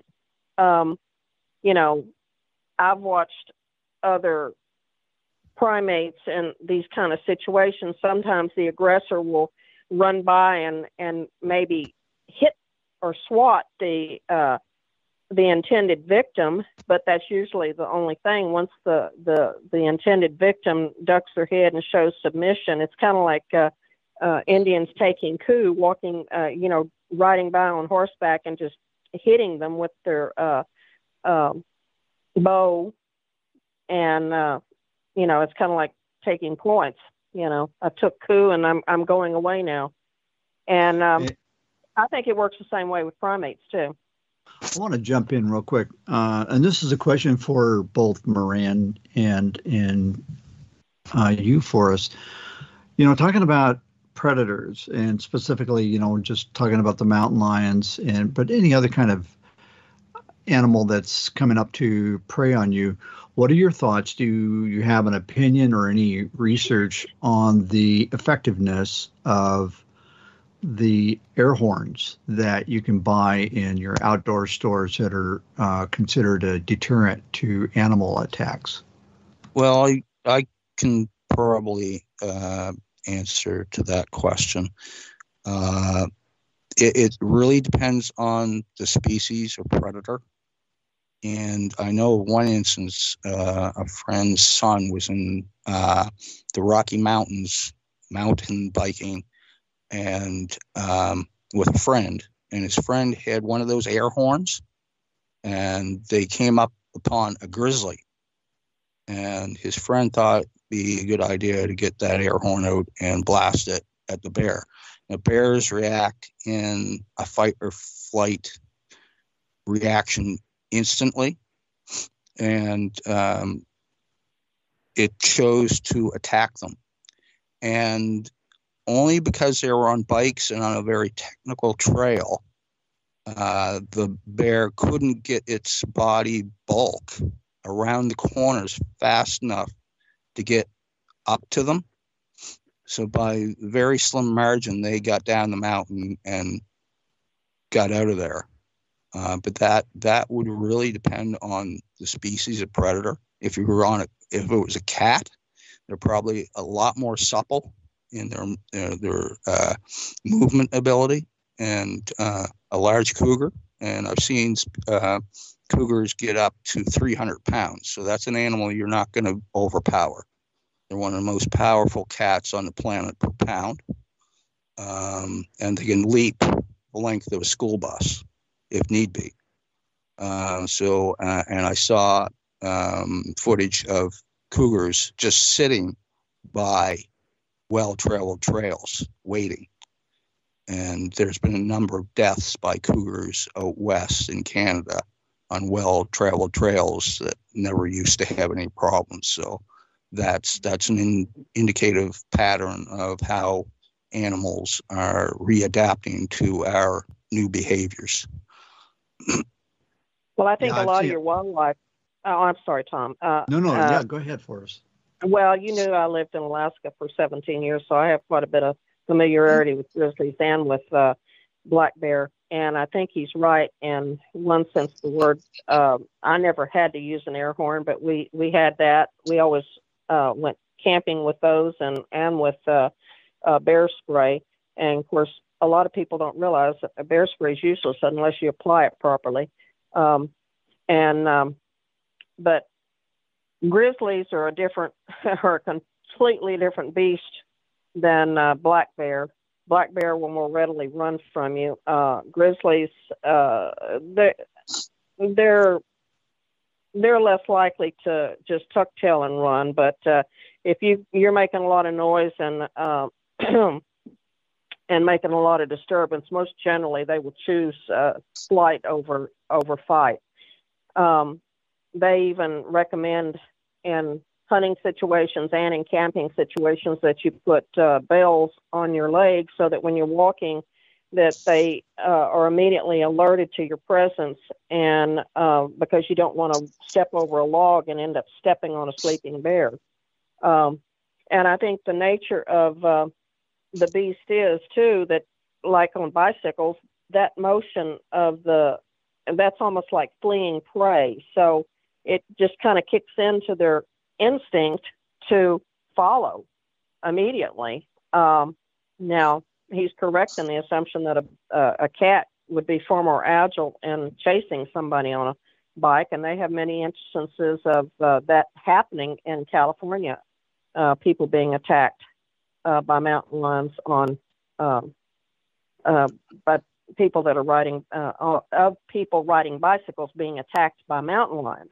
And then we've got the issue with these predators are losing their fear of people because there's so many people going into the woods. There's they're they're having contact with them on a daily, sometimes daily basis, all the time, and uh, that they wouldn't have normally, and if we if we weren't out there.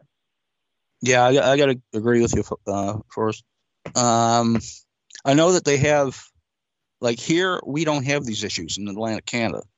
Um, on the West Coast, they actually have classes for for uh, young students in regards to behavior and how to deal with these predators um, regularly. So that's that's a, a regional response to uh, a apparent threat um, that it's hard for people here to relate to. Like I've kind of well traveled, well read, and I uh, I understand a lot of different issues. So um, it's almost like another cultural area.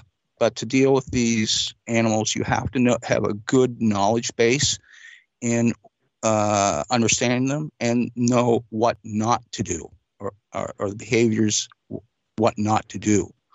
So you won't attract their attention.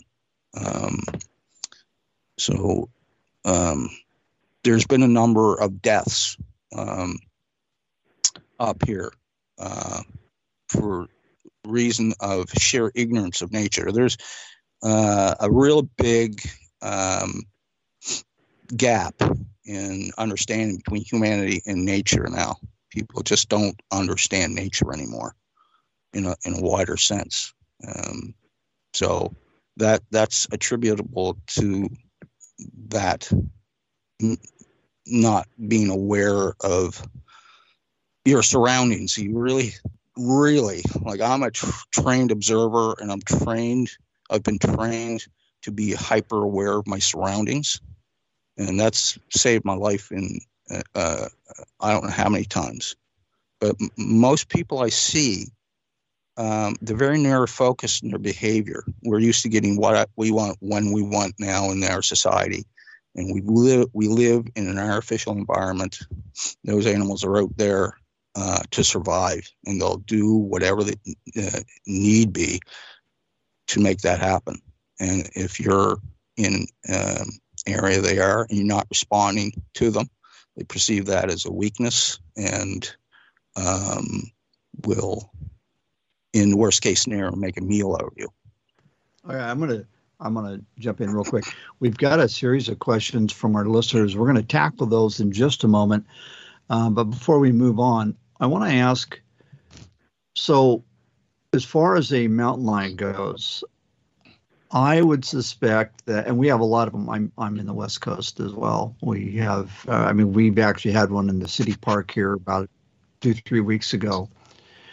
I would imagine that the air horns, because those are incredibly loud, would be, if nothing else, a part time, uh, a momentary deterrent. Obviously, you're not going to give it a blast and run because that's it's game on at that point. What are your thoughts? So, do you think that with a mountain lion, do you think a uh, air horn would be effective? It depends on the situation, but cats usually won't stand their ground if put up a, a really strong defensive uh, posture. Um, they're an ambush predator, and they rely on that. Once they um, they they'll come up and jump on you and, and bite into your neck, and they won't let go. But if you put up a very strong facial um, aggressive posture, it it, it um, diffuses a situation that uh, they don't have the advantage anymore, and Yeah, that's- that's not worth not worth the the attempt to get injured. Yeah, and that's a real good point that they are. Uh, they oftentimes, and cats will do this. They'll attack from a high place. Uh, the mountain lions. So if you're if you're hiking, you really want to be aware of the trees because that's where the cats are, and you also want to be aware of overhangs and bluffs because they're going to be up there as well, and it happens in a nanosecond. Yeah, Um, bears are a different situation altogether. They're very Yes. pugnacious, and it doesn't matter if you're facing them. It is better to face them than not and stand your ground. But once you turn, you you instantly become that prey source. Yes. These uh, these other predators, I would assume, would be the same thing. Um, if you if you're not aware of your surroundings, if you're oblivious to what's going on around you, you're you're in a weakened, a very weakened position, putting putting yourself in a very weakened position, uh, and they will take advantage of that. Yeah, you want to maintain situational awareness, especially with uh, this creature. And and I'll just real quick. I'll also I want to throw in that another excellent and I, I've, the statistics I've read is actually it's more effective by almost 90%, about 88% more effective than firearms is the uh, bear spray. It's got to be bear spray, not pepper spray, but bear spray Yeah. for uh, because it, both for cats and and bears, and also coyotes and wolves, uh, because it makes a loud noise. It covers a large area, and you don't have the concern of somebody firing wildly with a you know a 45 or something and ha- and they miss the mark and maybe hit somebody else you know because that that that round will travel a great distance those those sprays are very uh, directional uh, um you need to, well not they're they're focused on a, a, directional stream but if you have a wind strong wind you have to take yeah, yeah, care yeah. that into into account uh, but for instance just to retouch on what I said is that like I, I guided here in Nova Scotia. I've guided people into the into the back woods, and I was guiding a couple women, and uh, I was awake late at night, and I heard co- a pack of coyotes, and they were coming toward the camp. And I I knew what was going to happen if I didn't react, so I got up and I went into the bush and confronted, and it was a pack of four or five. And uh, I had a light, and I saw all these eyes so I just turned the light off, and uh, I was an upright, larger predator, and I bellowed at them, and all I saw were, were eyes disappearing into the bush. So I knew they would have come into the camp and investigated and possibly threatened those women. So I had to do something. Uh, so my response was a very aggressive one. I wouldn't recommend people try that uh, if you don't understand the animal but I, I got a good understanding of, of animals, and uh, so I, I, I, took the proper measures in that situation. And it really depends on the situation. Yeah, it does. Shotgun works good in that situation as well because you can cover. It, yeah, that would work too.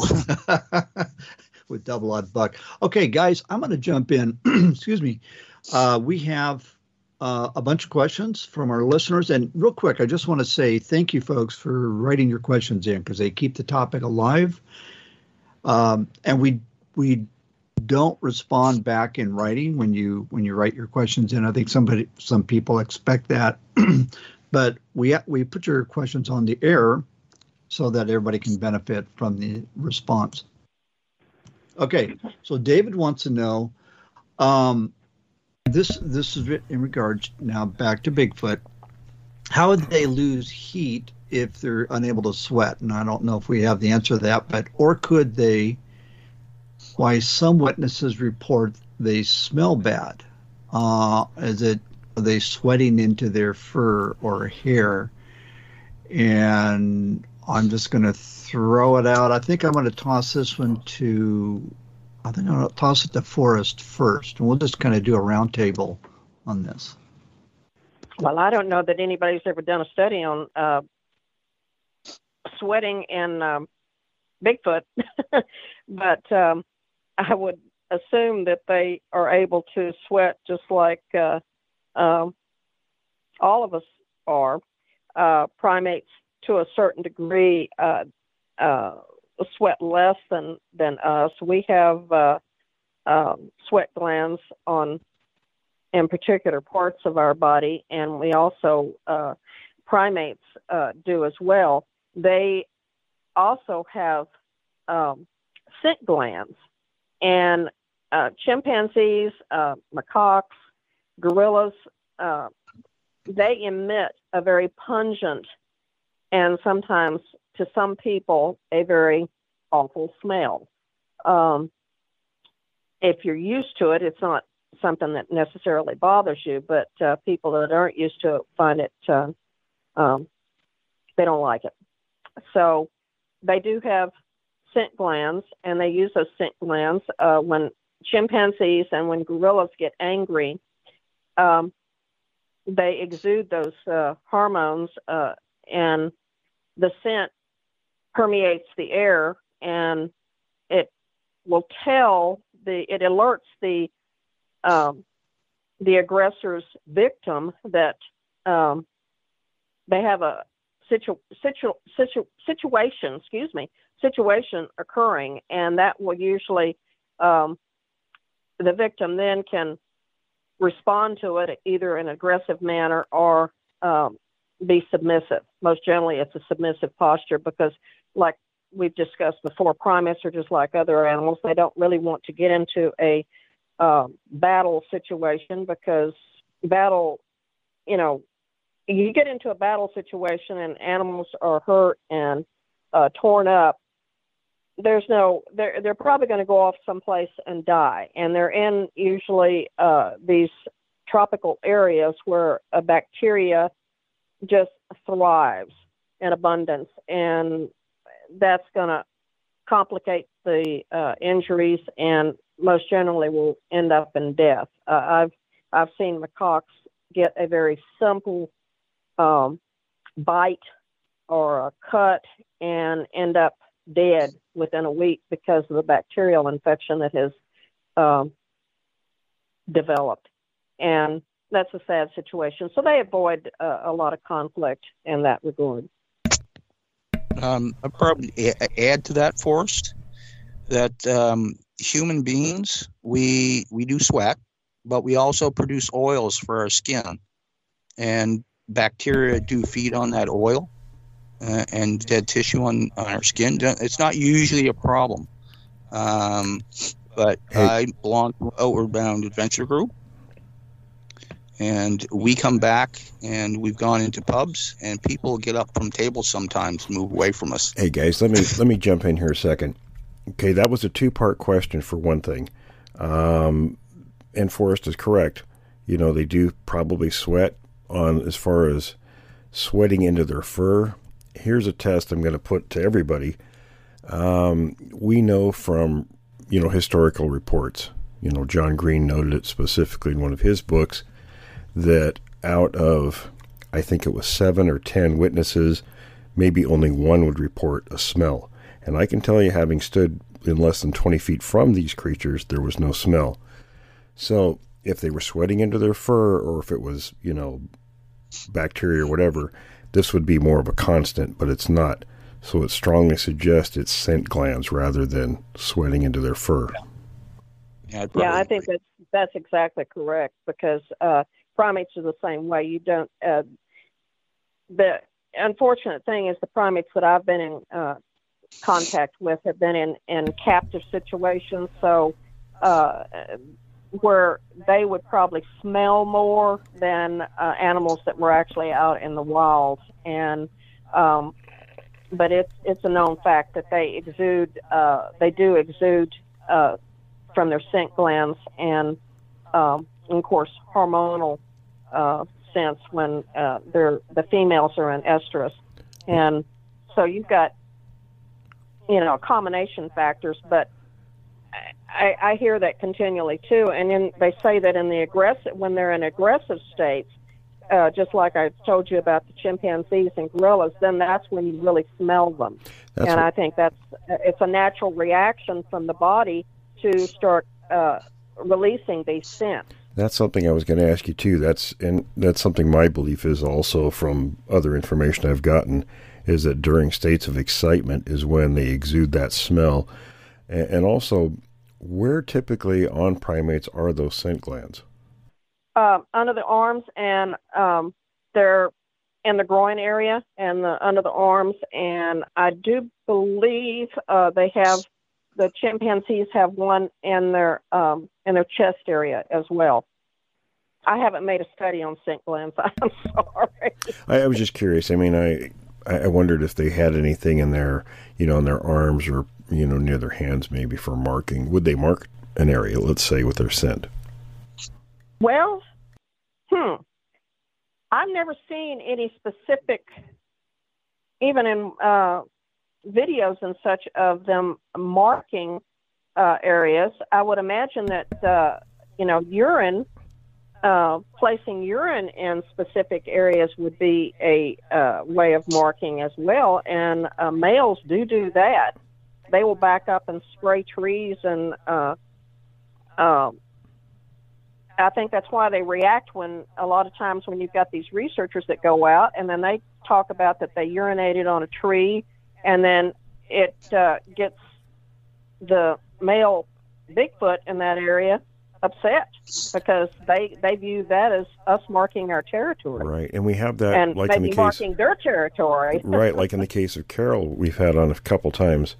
Um, the creatures there would actually be able to locate her because they would urinate on the door handle and the door of the car she was driving.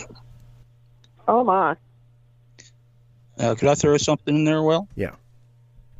Yeah, I saw a study saying that, uh, and this could pertain to uh, young men courting women, humans as well, that uh, w- when men sweat, there's a certain um, element in our sweat that um, uh, affect certain um, senses in a woman's nasal capacity. That It's Um, pheromones.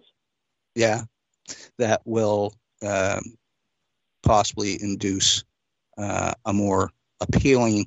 They find that appealing for some reason. I would assume the natural flow of things. Um, so uh, we, in a lesser sense, do that as well. yeah, all Now, hang on- hang on, Ron. You're- pheromones. You're telling all the young guys out there they don't need to use uh, deodorant when they go out on a date. Well, I'm not saying that, oh, but please don't. yeah, I did see a study that basically said that that there are certain sensors in a woman's nasal passages that are sensitive to pheromones put off by a, a male's sweat. Back to the days when men drenched themselves in cologne. if I'd only known that years ago. All right, I'm gonna. Okay, we're gonna move on here. Uh, good, good time to do that. This is from from Fred Sieber, and he's a uh, school teacher in, excuse me, in Okinawa. And Fred, your students have excellent questions. So these, these are three very good ones. Question number one, and I'm going to uh, start with Will on this. Uh, does anyone know the population of Sasquatch in North America? Two, what area in North America has the largest population of Sasquatch? And then number three, does anyone have an estimate on the population of Sasquatch like creatures worldwide? Those good questions. The first one, uh, now I going on what I was told through my sources. Um, not a specific number, but the figure was six figures for the continent of North America. now I don't know if that's low end, high end, or where that was all I was given. Um, and what was the second question, Tom? Okay, so the second one is what area in North America, excuse me, in North Oh. America has the largest population? you know, there are people, especially in Facebook, who like to make these maps and put them out there, you know, and some claim that, you know, the eastern part of the U.S. or the southeastern part of the U.S. but I would assume, you know, based on information I get, you know, there are creatures all over the place, but when you know settlers came into North America, they moved west, and a lot of a lot of things moved west with that expansion uh, and, and it looks like these creatures did as well. So the Northwest up through Alaska would probably have the largest population, although there do seem to be plenty elsewhere. And, Okay. and worldwide, there's Yeah, I, I, I, I saw uh, density maps indicating the, the, the majority are uh, uh, through the Rocky Mountain Range, West Coast area, right. and uh, Appalachian uh, area down through the eastern uh, U.S. and uh, lesser amounts. Not saying that there are very, very few, but um, uh, lesser amounts um, in, in through the central part of the continent because that's plains area, But you open know area. that that's an indicator these people really don't know what they're talking about because we get lots of reports from those locations, and there's a lot more creatures there than people would assume, especially Arizona. Yeah, well, I didn't say that there are none. Yeah, oh no, the, So- but the numbers are higher than people think. So without a comprehensive study, there's no way of really Yeah. knowing a lot of it's speculation. Yeah, and up here in Canada, the majority of our population is along the U.S. border. Right. The, so the there are great, a lot great extent of.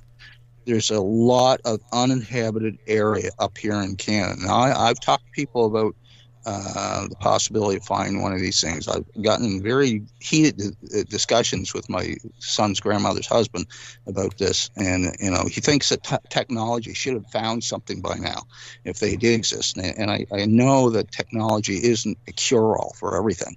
Uh, it takes millions of dollars to, for a satellite to say to, to look at something, and and why are they going to spend that money for something that doesn't to, in their opinion, exist. Right, they wouldn't. Doesn't do make it. sense. And you know, and uh, infrared um, goggles or whatever or cameras, uh, if they're in, like any other animal that I've uh, seen, they've now learned that they're sensitive to infrared light. So they probably see infrared light just as well as, as a deer or a raccoon or any other animal. No, it's a real good point. And I, I, would, I, we get that same argument all the time. Um, I, I, I got a family member who who argues that, and I'm like, well, okay, so you're arguing, you're trying to prove a negative. For for starters, say they don't exist, and you have no evidence other than opinion and um, you know circumstantial evidence. But actually, technology has found these things, and they have been photographed and and um, just because yeah, I, w- I would say that just because academia hasn't globbed onto this and published something doesn't mean that they don't exist because they they certainly Yeah, they do. I think and- that that's the big uh, uh, tripping point is that people rely too much on academia to accept what could possibly be.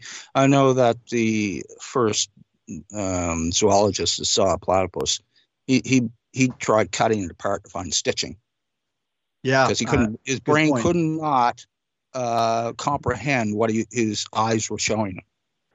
right, right. Very good point. Forrest, what are your thoughts on this?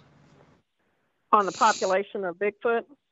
Well, no, on the um, the fact that people one of the one of the arguments is that they don't exist because they haven't been properly documented or discovered using technology, and I, I think that's not true. That that they have, and also just like Moran said, um, the big tripping point is the fact that academia hasn't globbed onto this and come out and said yes they exist.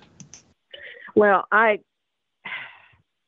I don't even understand academia anymore. Um, to be honest with you, I um, there have been plenty of photographs, movies. I mean, the Patterson film, they say next to the Zapruder film, has been the most analyzed film in history, and they've never been able to disprove it. Um, but nobody will accept it as a complete fact. There are a few anthropologists out there that will stick their neck out. Jeff Meldrum is one. Um, and you can't help but just applaud them for that, in fact, because uh, he stuck his neck out and he studied, uh, you know, I think his specific, uh, I'm, correct me if I'm wrong, but I think his specific field is uh, uh, motion and uh, the footprints that he has has uh, he has traced the movement of one particular Bigfoot, if I remember correctly, uh, throughout Washington and possibly into Canada, if I remember correctly on that one. Um, but I mean, there's academia that actually believe in this, but the ones that that do are just absolutely uh, ridiculed by others, and I, I don't understand it. I mean, it's beyond my comprehension why they they want to be that way. Why can they not accept that there is a primate out there other than man that's bipedal? And you know, you and I talked about that one that they found in Tanzania that uh, they're now thinking that bipedalism actually developed a lot sooner than what uh, uh, we've always thought, you know, and um, several million years earlier.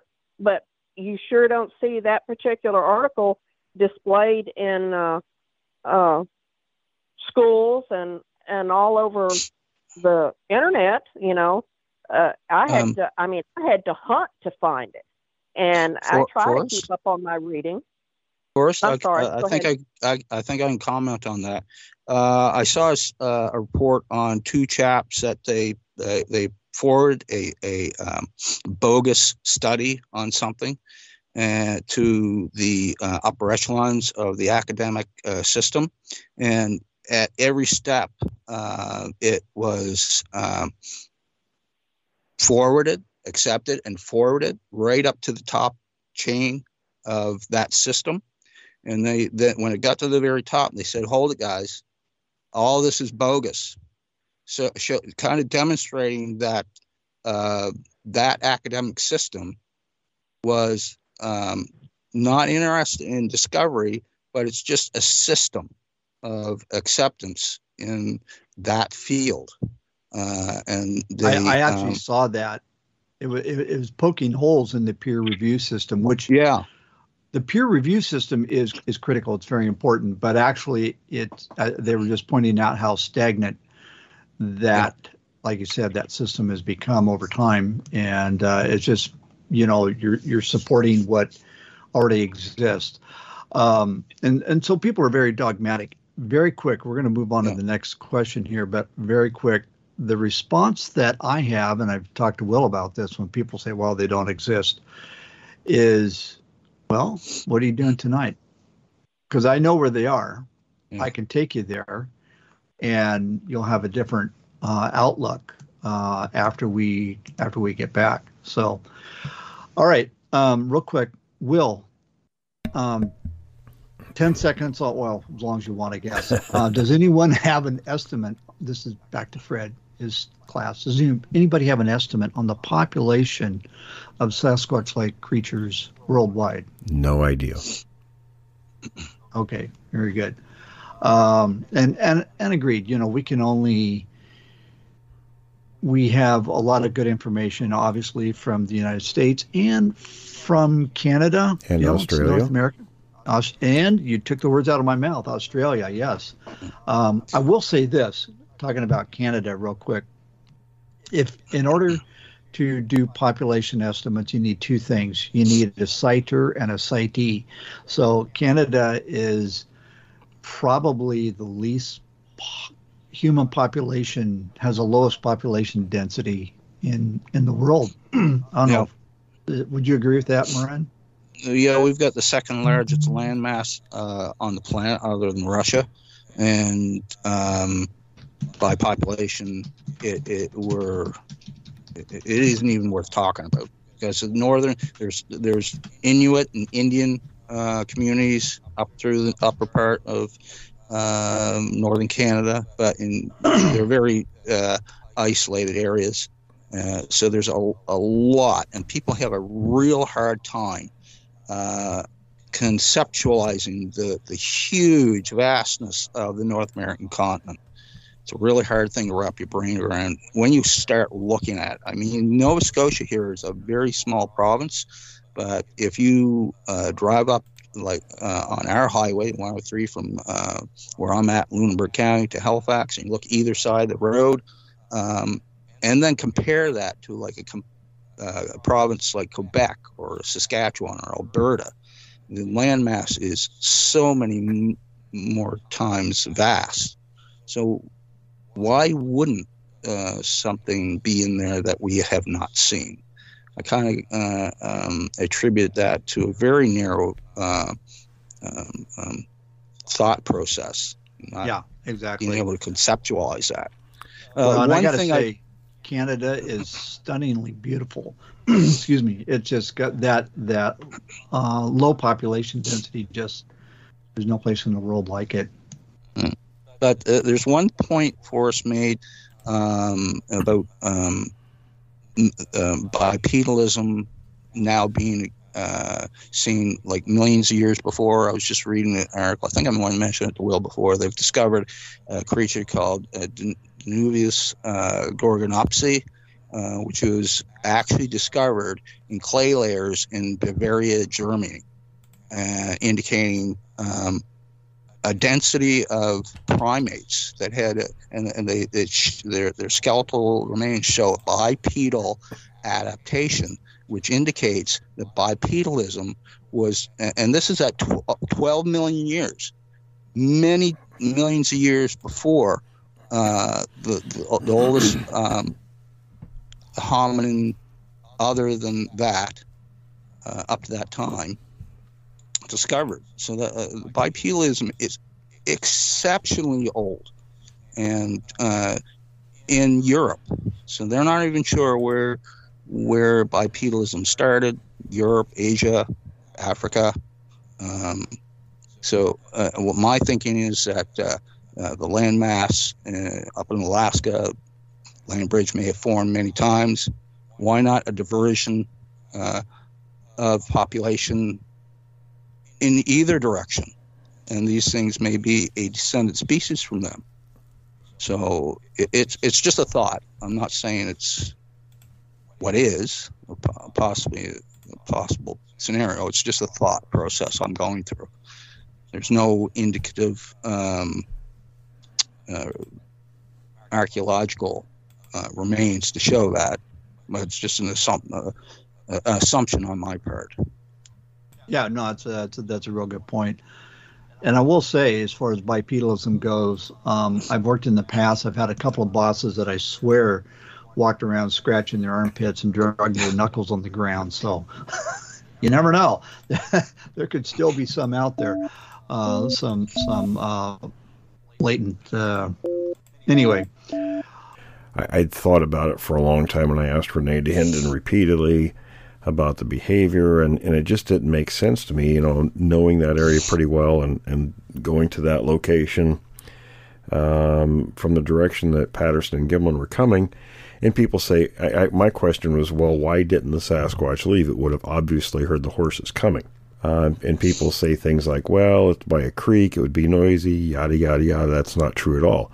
If anybody's been to that part of Northern California in October, uh, they would know that the film site is the creek, the overall creek is about 13 miles long from the headwaters to the mouth in the Klamath River.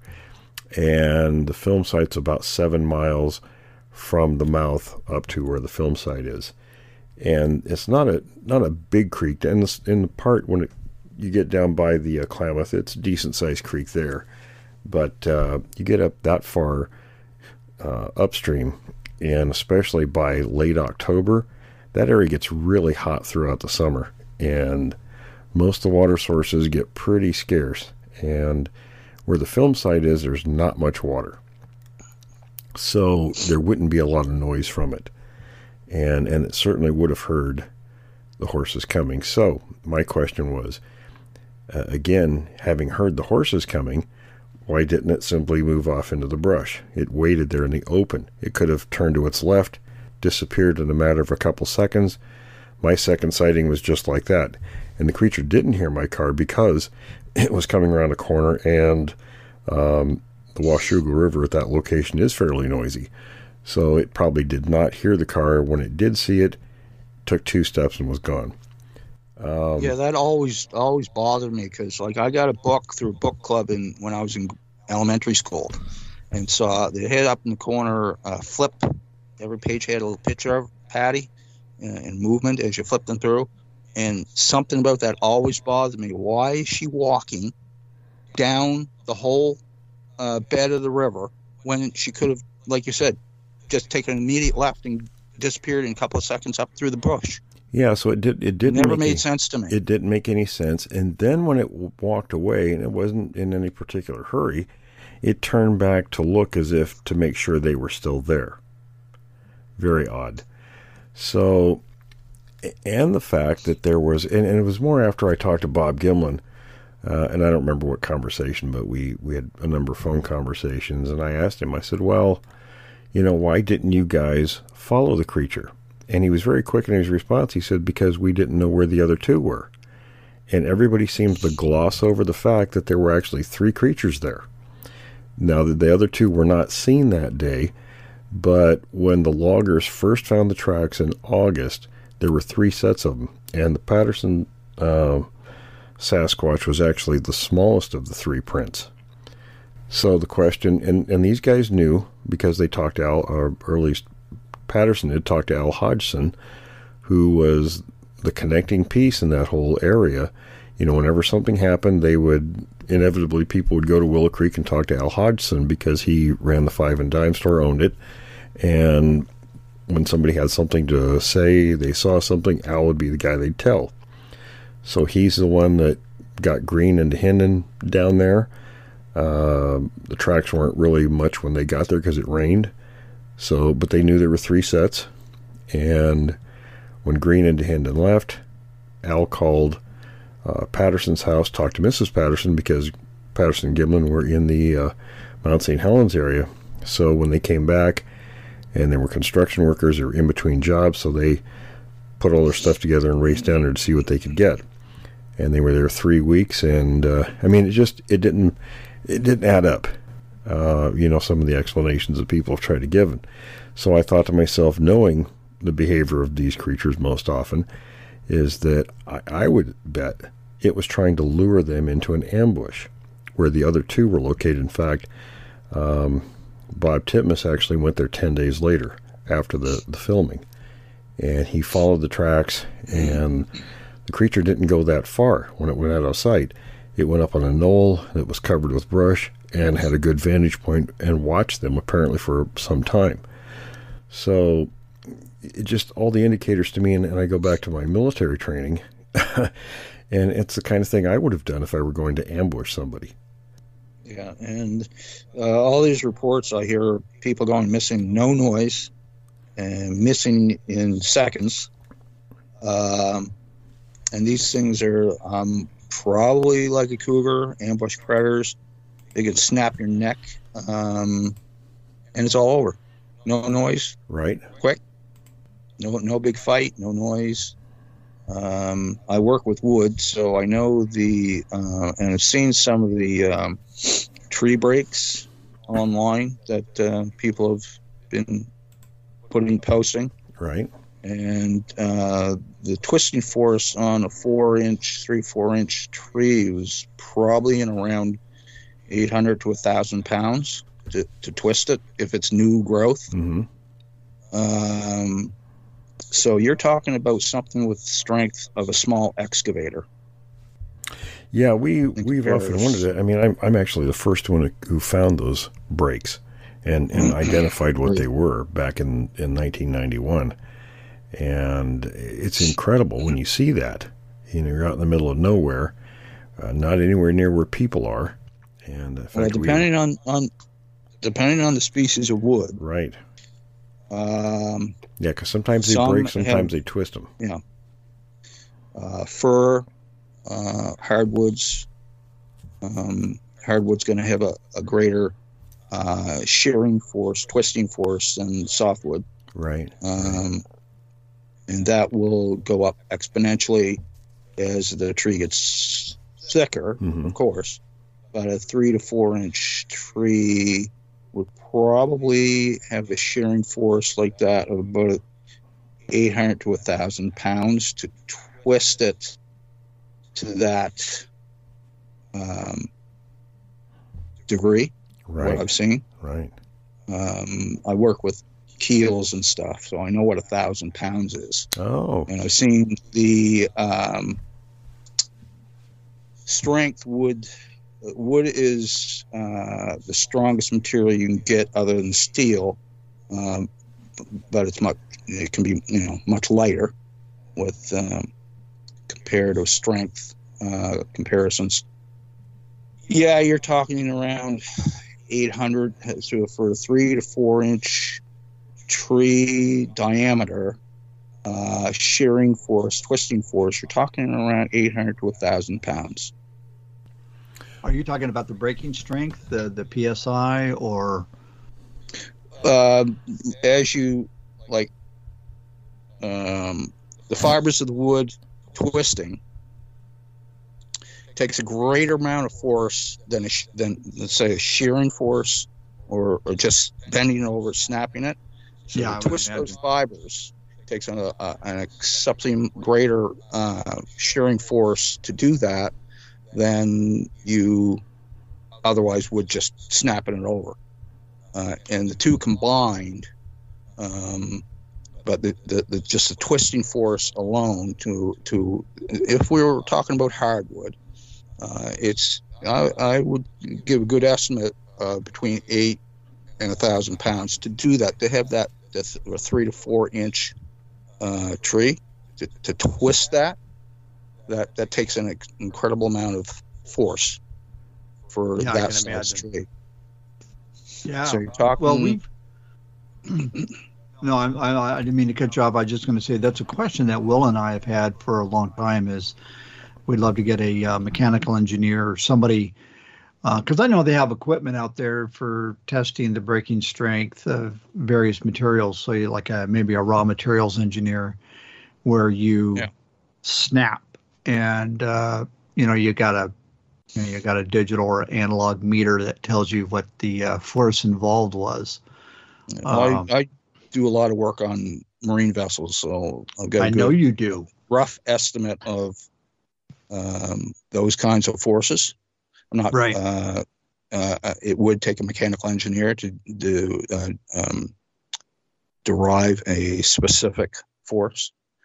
Yeah. Um, but uh, we're talking about a creature that's twice the size of a uh, African lowland gorilla, with probably more of the strength. And you're talking Hi, about this something. is Kay. If you're a friend or acquaintance, please leave your name and number at the sound of the tone, and I'm I'll gonna be happy explain. to call you back just as soon as I'm available. Well, we, If we you lost recall, Trying to get Forrest. Forrest? tell me anything Yeah, we lost her. about We're trying to get funeral her back. arrangements, Apparently, it went to her assure you that I am alive and well, and I don't need funeral arrangements. I also don't need any insurance. I have all the insurance I need, and I'm getting tired of having to tell y'all no or h- having to This hang is up on golden. you. So I'm giving you the option. You can just hang up now. Thank you, and you have a happy horsey day. Bye bye. Well, I guess it just didn't go through. Okay, well, uh, to finish my thought, yeah, you're gonna you're you're looking at something with the the the uh, power of a, a small excavator. If Yeah. you've seen them in people's yards, Oh yeah. um, Oh, so to grab a human's head and twist it around, forget it. Not even worth talking about. Yeah, it's chump change. Absolutely. Well, listen, um, I think we've uh, kind of come to the end here. We've answered a lot of good questions. And Moran, I can't thank you enough. Uh, very special guest. We really, uh, it's a treat having you on, and we really appreciate you uh, taking the time out of your day to uh, to be one of our guests. And and for us as well, but you lost her. thanks, Moran. We appreciate it. And uh, folks, we're out of Okay. time. Stay tuned for the next segment.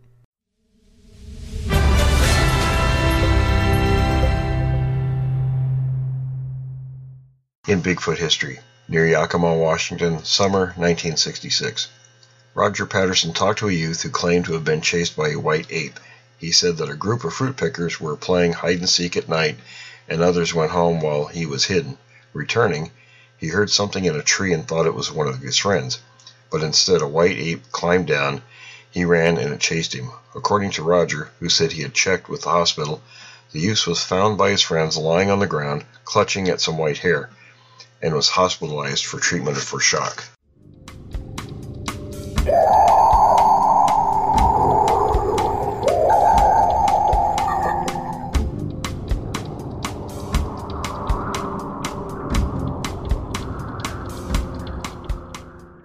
Welcome. This is a collection of six stories being brought to you by William Jevning and are being narrated by me, Jim Sower. Story number one Wailaki Campground. Two, Klamath, California. Three, Little River State Beach. Four, Lucerne Valley. Five, Night Stalker of Edwards Air Force Base. And six, A Scary Experience in Northern California. Story number one. Wailaki Campground, King Range, California.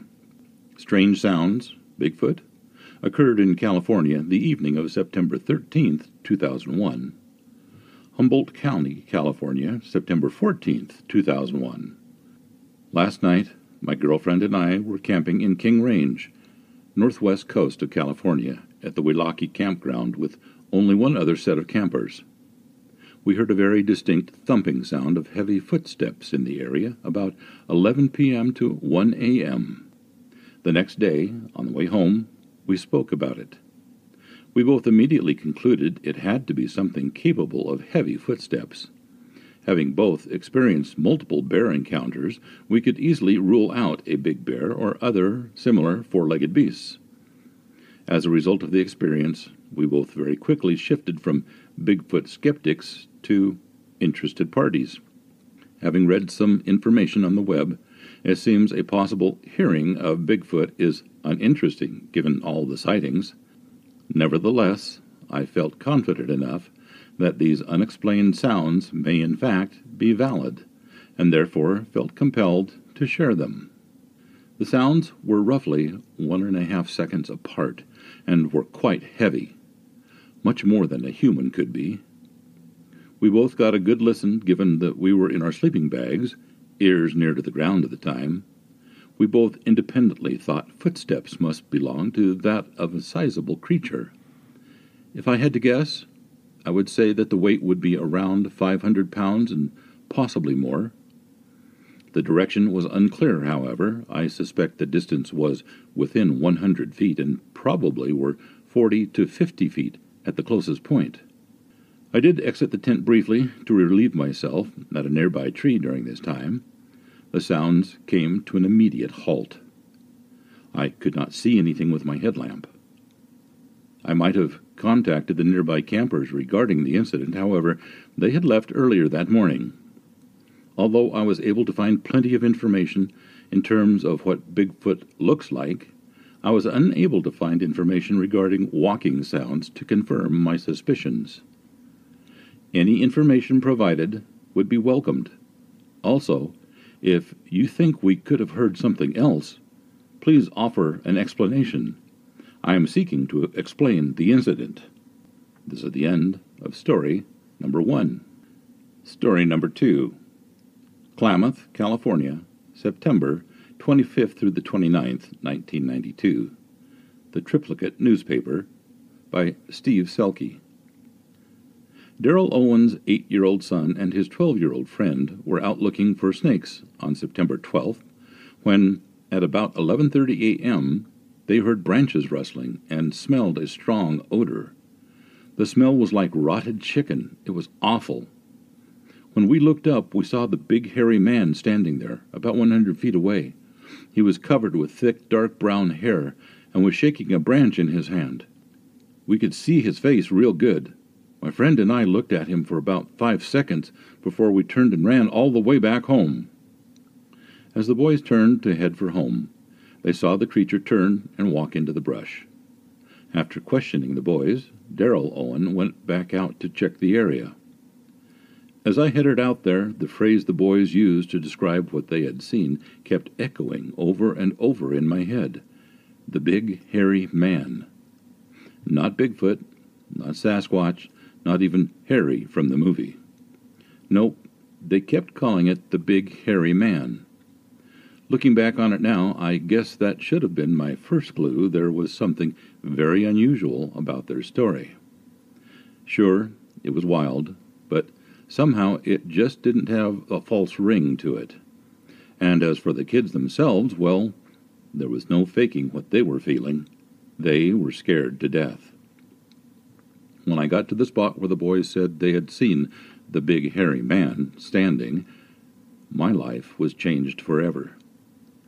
As I went out to the creek bed, I figured I'd find bear tracks or nothing at all, in which case I would then know that the boys were lying about what they had claimed to see. Instead, I looked down and saw these huge footprints in the ground.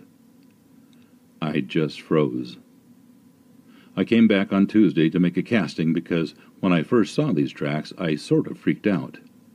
I could clearly hear something crunching through the thick brush, going up the steep hillside. And when I heard that and looked down at the tracks heading in that direction, all I wanted to do then was get the heck out of there. Sixteen and a half inches long, eight and a half inches wide. The cast measures sixteen and a half inches long, eight and a half inches wide at the toes, and five inches at the heel. Owen counted 34 footprints with an average stride of 56 inches. Scott Harriet, Los Angeles, arrived in Klamath, and the men spent three days examining the scene. A few strands of brown hair were found. And then there are the screams. The screams began the night after the boy's sighting. These screeches have echoed across the canyon behind our home almost every night since, and there is more than one of them because you can hear a call and then an answer from another hilltop. The screams usually occur between 9 o'clock and 10 p.m. John Green, speaking to reporter Selke from his home in Canada, said, Keep in mind, Bluff Creek is only about 25 miles due east of Klamath, but it is another world in, in environmental habitat terms. I don't know, but perhaps the drought has motivated them to travel westward toward the cooler coastline, like other wildlife has done recently. Darrell Owen reported sighting the creature, which looked directly at him from behind some bushes. It had deep set eyes and large, close together nostrils, and its face was dark burnt orange in color. The hair was long enough to flow as it turned its head. Scott Harriet returned to Klamath last week, October 12th, and hiked the area with Darrell. Both were armed with camcorders. Scott likens the heavy underbrush to jungles in Vietnam and says the visibility, even at midday, is poor. Nevertheless, the men found themselves looking at something with red, glowing eyes. The eyes glowed red twice, like the voltage was turned up and then down. The screams have continued nightly, and after the triplicate reported Steve Selke became involved in the Sasquatch research, a friend of his said he was near Davis Lake in Oregon when he heard the screams for 20 minutes. This ends story number two. Story number three Little River State Beach, Humboldt County, Northern California. Two summers ago, the wife and I were camped along the Little River State Beach just north of McKinleyville, California. I've been retired for five years now. My age is 70. We had been there with family and some friends and had just finished surf fishing along about dusk, I believe it was. Four of us were sitting around the picnic table, relaxing, talking.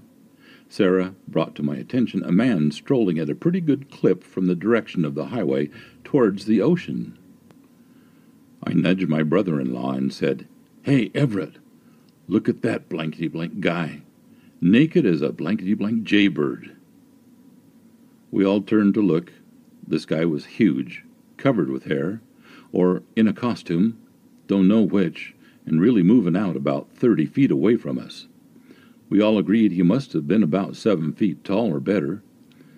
Must have weighed better than 600 pounds, because me and Everett's combined weight is 500 plus, and this guy was much bigger than two of us put together.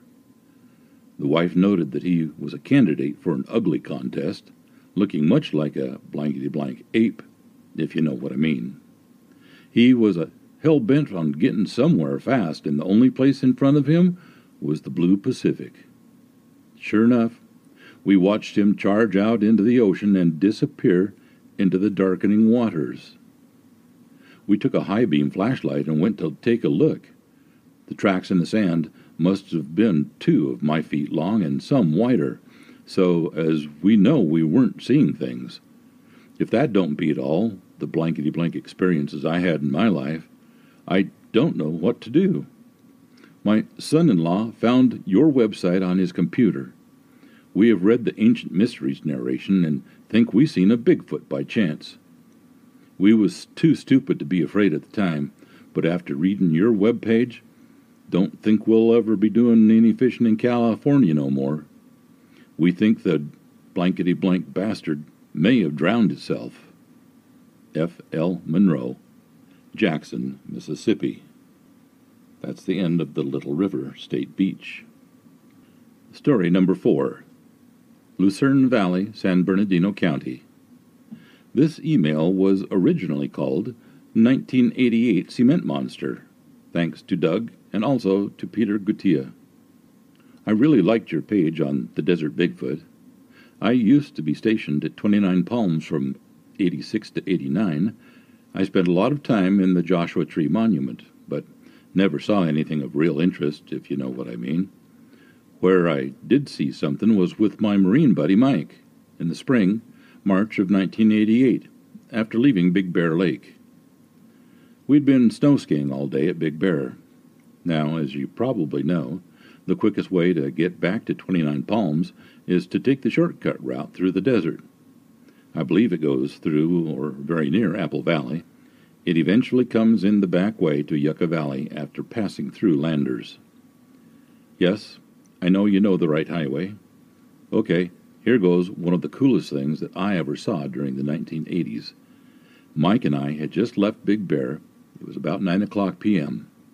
We were completely down from the mountain and just entering the desert, still kind of going downhill. On the right hand side of the road, there is a cement factory, sort of all by itself. There isn't any civilization around for about 10 miles or so, which isn't uncommon for the Mojave Desert. Mike was driving. I believe I saw it first. From the left side of the road, something very large seemed to stand up on two legs and run across the road. The bottom half looked human, covered with hair. The top half wasn't very visible, but appeared monsterish, scary, in other words. The headlights only got the bottom half, and the damn thing ran out about a 150 feet in front of us. It made it across the road in three strides. I distinctively remember seeing the arms pumping back and forth, just like any of us would do sprinting across the road in front of a car. It appeared to be eight feet tall. Now for the interesting part. I didn't say anything. I just kind of glanced over at Mike. He just kind of glanced back at me. Then we both looked right at each other. What the hell was that? I said. That was the cement monster. After him! Mike slammed on the brakes and turned around. I started digging through the glove box looking for his wife's pistol. I said, Go down that dirt road. Still looking for the pistol. About 300 feet down the dirt road was an old cement factory, but no sign of the thing that ran out in front of us. So we drove around a little bit, but didn't see it. We just accepted that we had simply seen some sort of a prehistoric man, and that was that and it was no big deal, and maybe someday we might be privileged enough to see another. That's the end of reading number four. Story number five The Night Stalker of Edwards Air Force Base. From the files of the late Bobby Ann Slate, Bigfoot investigator. It was a routine night at the Edwards Air Force Base, Air Security Police desk, until the frantic call came in from the patrol on duty at the restricted site known as Project Logic.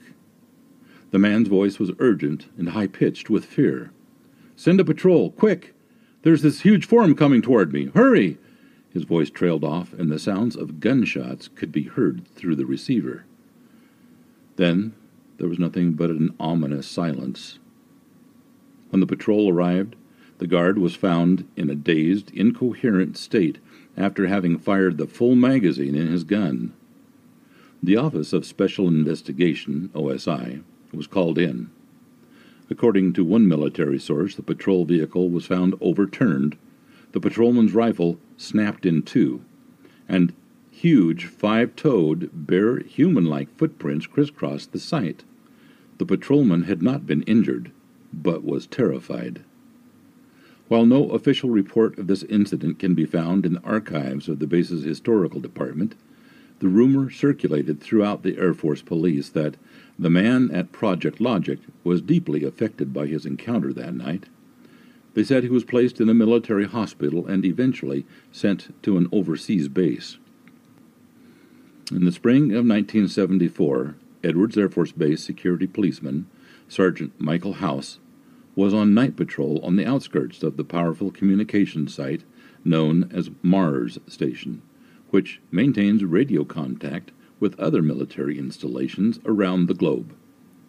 A nearby microwave tower, looming like a lonely sentinel in the darkness, stood surrounded by a wooden fence posted with signs advising that explosive devices, electrically operated or magnetically charged, would detonate within a certain radius.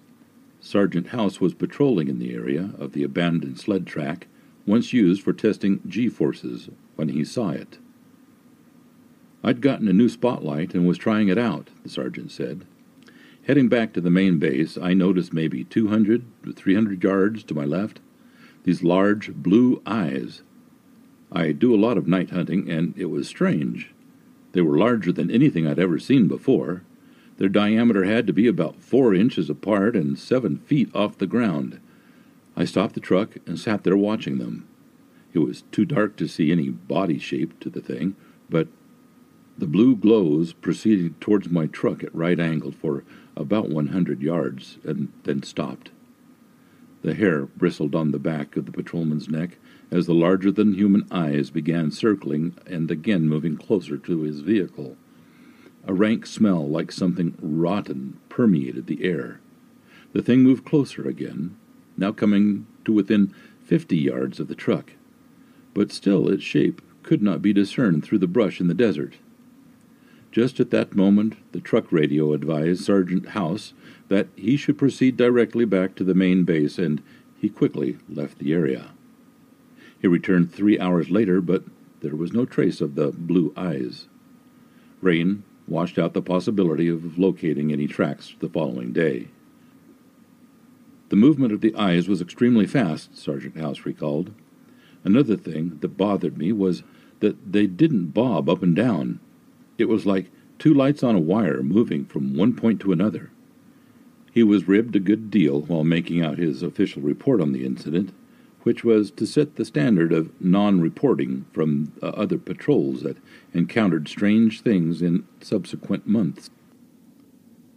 The commanding officer wanted to believe that his men were simply overly imaginative. After all, the desert could produce some eerie effects at night, and then, too, reports of fantastic creatures in and around restricted areas didn't look good in the official log. You're only hearing the wind, he told the men staffing the Mars station on the midnight shift, who said that they'd been hearing some unusual sounds, as well as seeing the dark figure form of something walk past a building, a figure which would have to be almost eight feet tall to be seen through the high windows, something which stepped on and pulverized a glass soda pop bottle in his path. In several instances, calls to the air police about creatures moving in the desert did turn out to be wild burros moving silently through the sage at night. And that while their eyes are blue, there is almost no reflection due to limited pigmentation.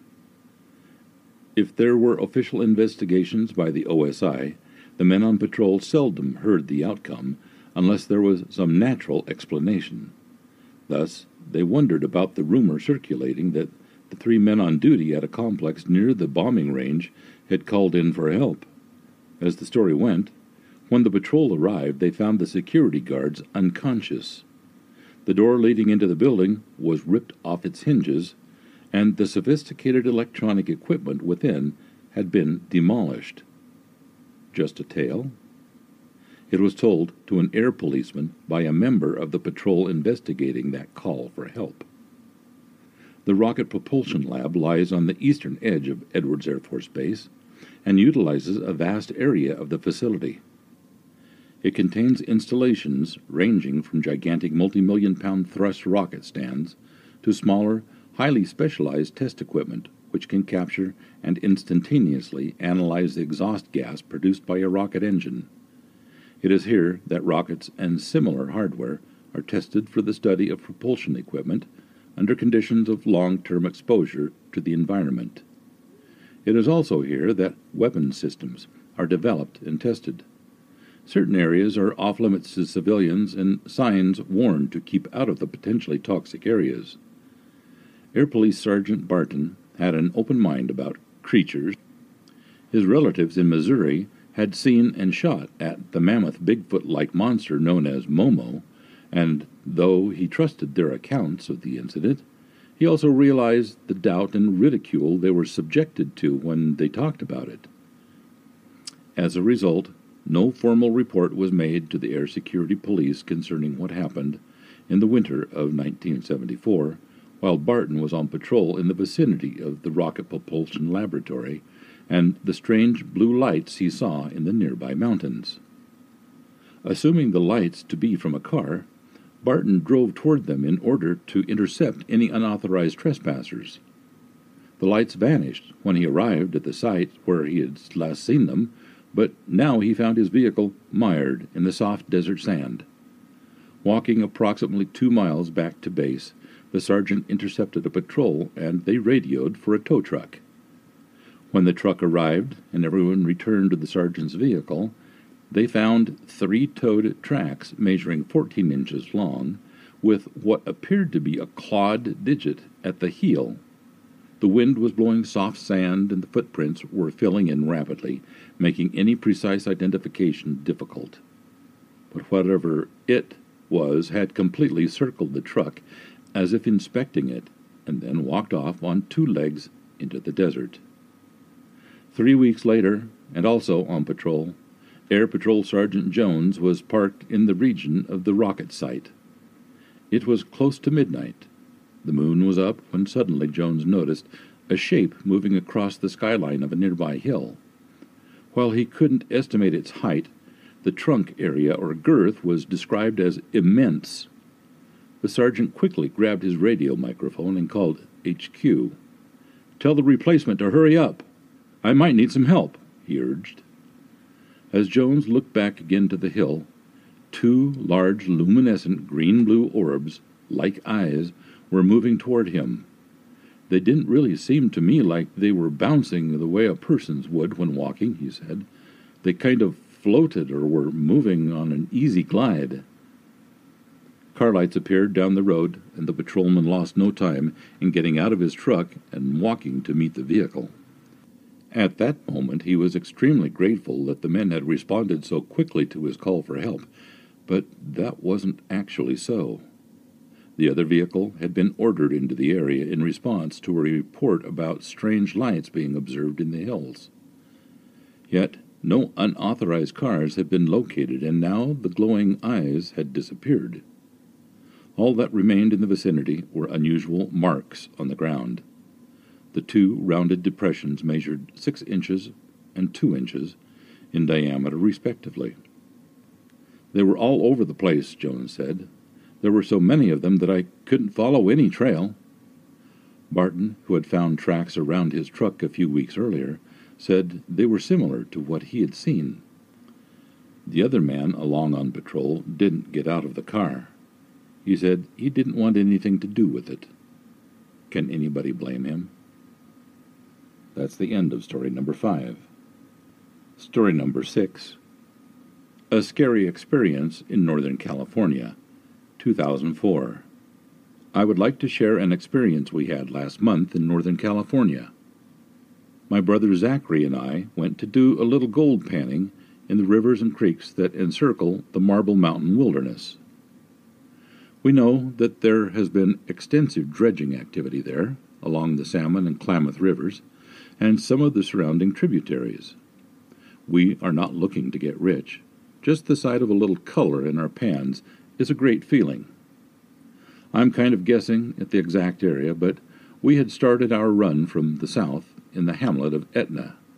We proceeded to encircle the Marble Mountain area, planning on going through Happy Camp and returning north to Oregon after hitting Highway 5 near Eureka, California. We were wading in the river just outside Forks of Salmon, looking for pay dirt, when we heard a kind of scream coming from across the river. It was probably 80 yards wide. We thought it might be a bird or mountain lion, but felt safe on our side of the river. We were panning anyway, and heard a splash, and looked up to see a big stick that had hit the water and was floating downstream. It could not have fallen off a tree, as none overhung the water at the point of entry. We sat up and observed the other bank. A rock also came flying into the water, and while it was not nearly close enough to threaten our safety, it hit the water about halfway, and from the splash, it was sizable. I'm guessing ten inches around. I don't know a human that could throw a rock that big that far. We decided we were not wanted there, even though it was public access. As we picked up our pans and gear to head back to the truck, we again heard more of the screams. This was about 10 a.m., and we stopped to eat a bit later, somewhere after Somes Bar and before Clear Creek. We pulled into a camp area for lunch and met a couple of Native American gentlemen who were outfitted for fishing. We asked if they had ever fished where we had been panning, and they had. We related our experience, and they said, and quite matter of factly, that most likely it was Bigfoot who resented our presence. We had only seen some foliage moving, but even looking through binoculars could not see any hair or body that would identify our subject as an animal. Interesting to us, not so much that we were run off by something, but that our Bigfoot suspicions were confirmed by locals, to whom such an experience was seemingly so commonplace. We plan to return later in the year and will be armed with cameras and tape recorders. It was unnerving but exciting at the same time. I later learned that these local natives are not generally given to sharing lots of lore or information, but I guess we were visibly agitated by our morning. We will try to warm up to some of the locals and see if there might be any other areas where such events occur. Alfred Red Cody. Wednesday, July 7th, 2004, 9:53 a.m. This ends the reading of the six stories. Thank you for listening. Welcome. This story is being brought to you by William Jevning and is being narrated by Jim Sower. This is the Ruby Creek story. Stories about the Sasquatch have been appearing in print from time to time since the 1860s, and I have clippings in my files from almost every year since the early 1920s. But the modern history of the Sasquatch really dates from September 1941, when one of these creatures paid a visit, in broad daylight, to an Indian family named Chapman. While the Amerindian stories have usually been dismissed as legend or laughed off because uh, they're not supposed to be reliable. This experience was accompanied by too much physical evidence to be ignored. The Chapman family consisted of George and Jeannie Chapman, and children numbering, at my visit, four. Mr. Chapman worked on the railroad and was living at that time in a small place called Ruby Creek, 30 miles up the Fraser River from Agassiz, British Columbia, in Canada's Great Western Province. It was about three in the afternoon of a sunny, cloudless day when Jeannie Chapman's eldest son, then age nine, came running to the house saying that there was a cow coming down out of the woods at the foot of the nearby mountain. The other kids, a boy age seven and a little girl of five, were still playing in a field behind the house bordering on the rail track. Miss Chapman went out to look.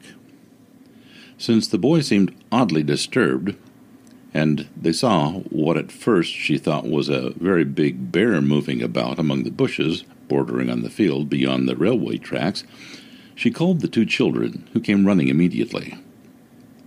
Then the creature moved on to the tracks, and she saw, to her horror, that it was a gigantic man covered with hair, not fur. The hair seemed to be about four inches long all over, and of a pale yellow brown color.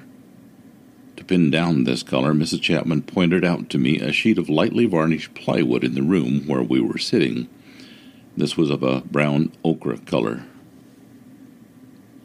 This creature advanced directly towards the house, and Mrs. Chapman had, as she put it, much too much time to look at it, because she stood her ground outside while the eldest boy, on her instructions, got a blanket from the house and rounded up the other children. The kids were in a near panic, she told us, and it took two or three minutes to get the blanket, during which time the creature had reached the near corner of the field only about 100 feet away from her. Mrs. Chapman then spread the blanket and, holding it aloft so the kids could not see the creature, or it them, she backed off at the double to the old field and down onto the river beach out of sight, and then ran with the kids downstream to the village. I asked her a leading question about the blanket. Had her purpose in using it been to prevent her kids seeing the creature, in accordance with an alleged Amerindian belief that to do so brings bad luck and often death? Her reply was both prompt and surprising. She said that, although she had heard white men tell of that belief, she had not heard it from her parents or any other of her people whose advice regarding the so called Sasquatch had been simply not to go further than certain points up certain valleys, to run if she saw one, and not to struggle if one caught her, as it might squeeze her to death by mistake. No, she said. I used the blanket because I thought it was after one of the kids, and so might go into the house to look for them instead of following me. This seems to have been sound logic, as the creature did go into the house, and also rummaged through an old outhouse pretty thoroughly, hauling from it a 55 gallon barrel of salt fish, breaking this open and scattering its contents about outside. The irony of it is that all three children did die within three years the two boys by drowning, and the little girl on a sick bed. And just after I interviewed the Chapmans, they also were drowned in the Fraser River when a rowboat capsized. Mrs. Chapman told me that the creature was about seven and a half feet tall. She could estimate its height by the various fence and line posts standing about the field. It had a rather small head and a very short, thick neck. In fact, really, no neck at all, a point that was emphasized by William Roe and by all others who claimed to have seen one of these creatures. Its body was entirely human in shape, except that it was immensely thick through its chest, and its arms were exceptionally long. She did not see the feet, which were in the grass. Its shoulders were very wide, and it had no breasts, from which Mrs. Chapman assumed it was a male, though she did not see any male genitalia due to the long hair covering its groin. She was most definite on one point. The naked parts of its face and its hands were much darker than its hair, and appeared to be almost black. George Chapman returned home from his work on the railroad that day shortly before six in the evening, and by a route that bypassed the village, so that he saw no one to tell him what had happened. When he reached his house, he immediately saw the woodshed door battered in, and spotted enormous humanoid footprints all over the place. Greatly alarmed, for he, like all of his people, had heard since childhood about the big wild men of the mountains, though he did not hear the word Sasquatch till after this incident. He called for his family and then dashed through the house. Then he spotted the foot tracks of his wife and kids going off toward the river. He followed these until he picked them up on the sand beside the river and saw them going off downstream without any giant ones following. Somewhat relieved, he was retracing his steps when he stumbled across the giant's foot tracks on the river bank farther upstream. These had come down out of the potato patch, which lay between the house and the river, had milled about by the river, and then gone back through the old field toward the foot of the mountains, where they disappeared in the heavy growth. Returning to the house, relieved to know that the tracks of all four of his children and family had gone off downstream to the village, George Chapman went to examine the woodshed. In our interview after 18 years, he still expressed voluble astonishment that any living thing, even a seven foot six inch man with the barrel chest, could lift a 55 gallon tub of fish and break it open without using a tool. He confirmed the creature's height after finding a number of long brown hairs stuck in the slabwood lintel of the doorway above the level of his head. George Chapman then went off to the village to look for his family, and found them in a state of calm collapse. He gathered them up and invited his father in law and two others to return with him for protection of his family when he was away at work. The foot tracks returned every night for a week, and on two occasions the dogs that the Chapmans had taken with them set up the most awful racket at exactly two o'clock in the morning. The Sasquatch did not, however, molest them or apparently touch either the house or the woodshed. But the whole business was too unnerving, and the family finally moved out. They never went back. After a long chat about this and other matters, Mrs. Chapman suddenly told us something very significant just as we were leaving. She said, It made an awful funny noise. I asked her if she could imitate this noise for me, but it was her husband who did so, saying that he had heard it at night twice during the week after the first incident. He then proceeded to utter exactly the same strange, gurgling whistle that the men in California, who said they had heard a Bigfoot call, had given us. This is a sound I cannot reproduce in print, but I can assure you that it is unlike anything I have ever heard given by man or beast anywhere in the world. To me, this information is of greatest significance.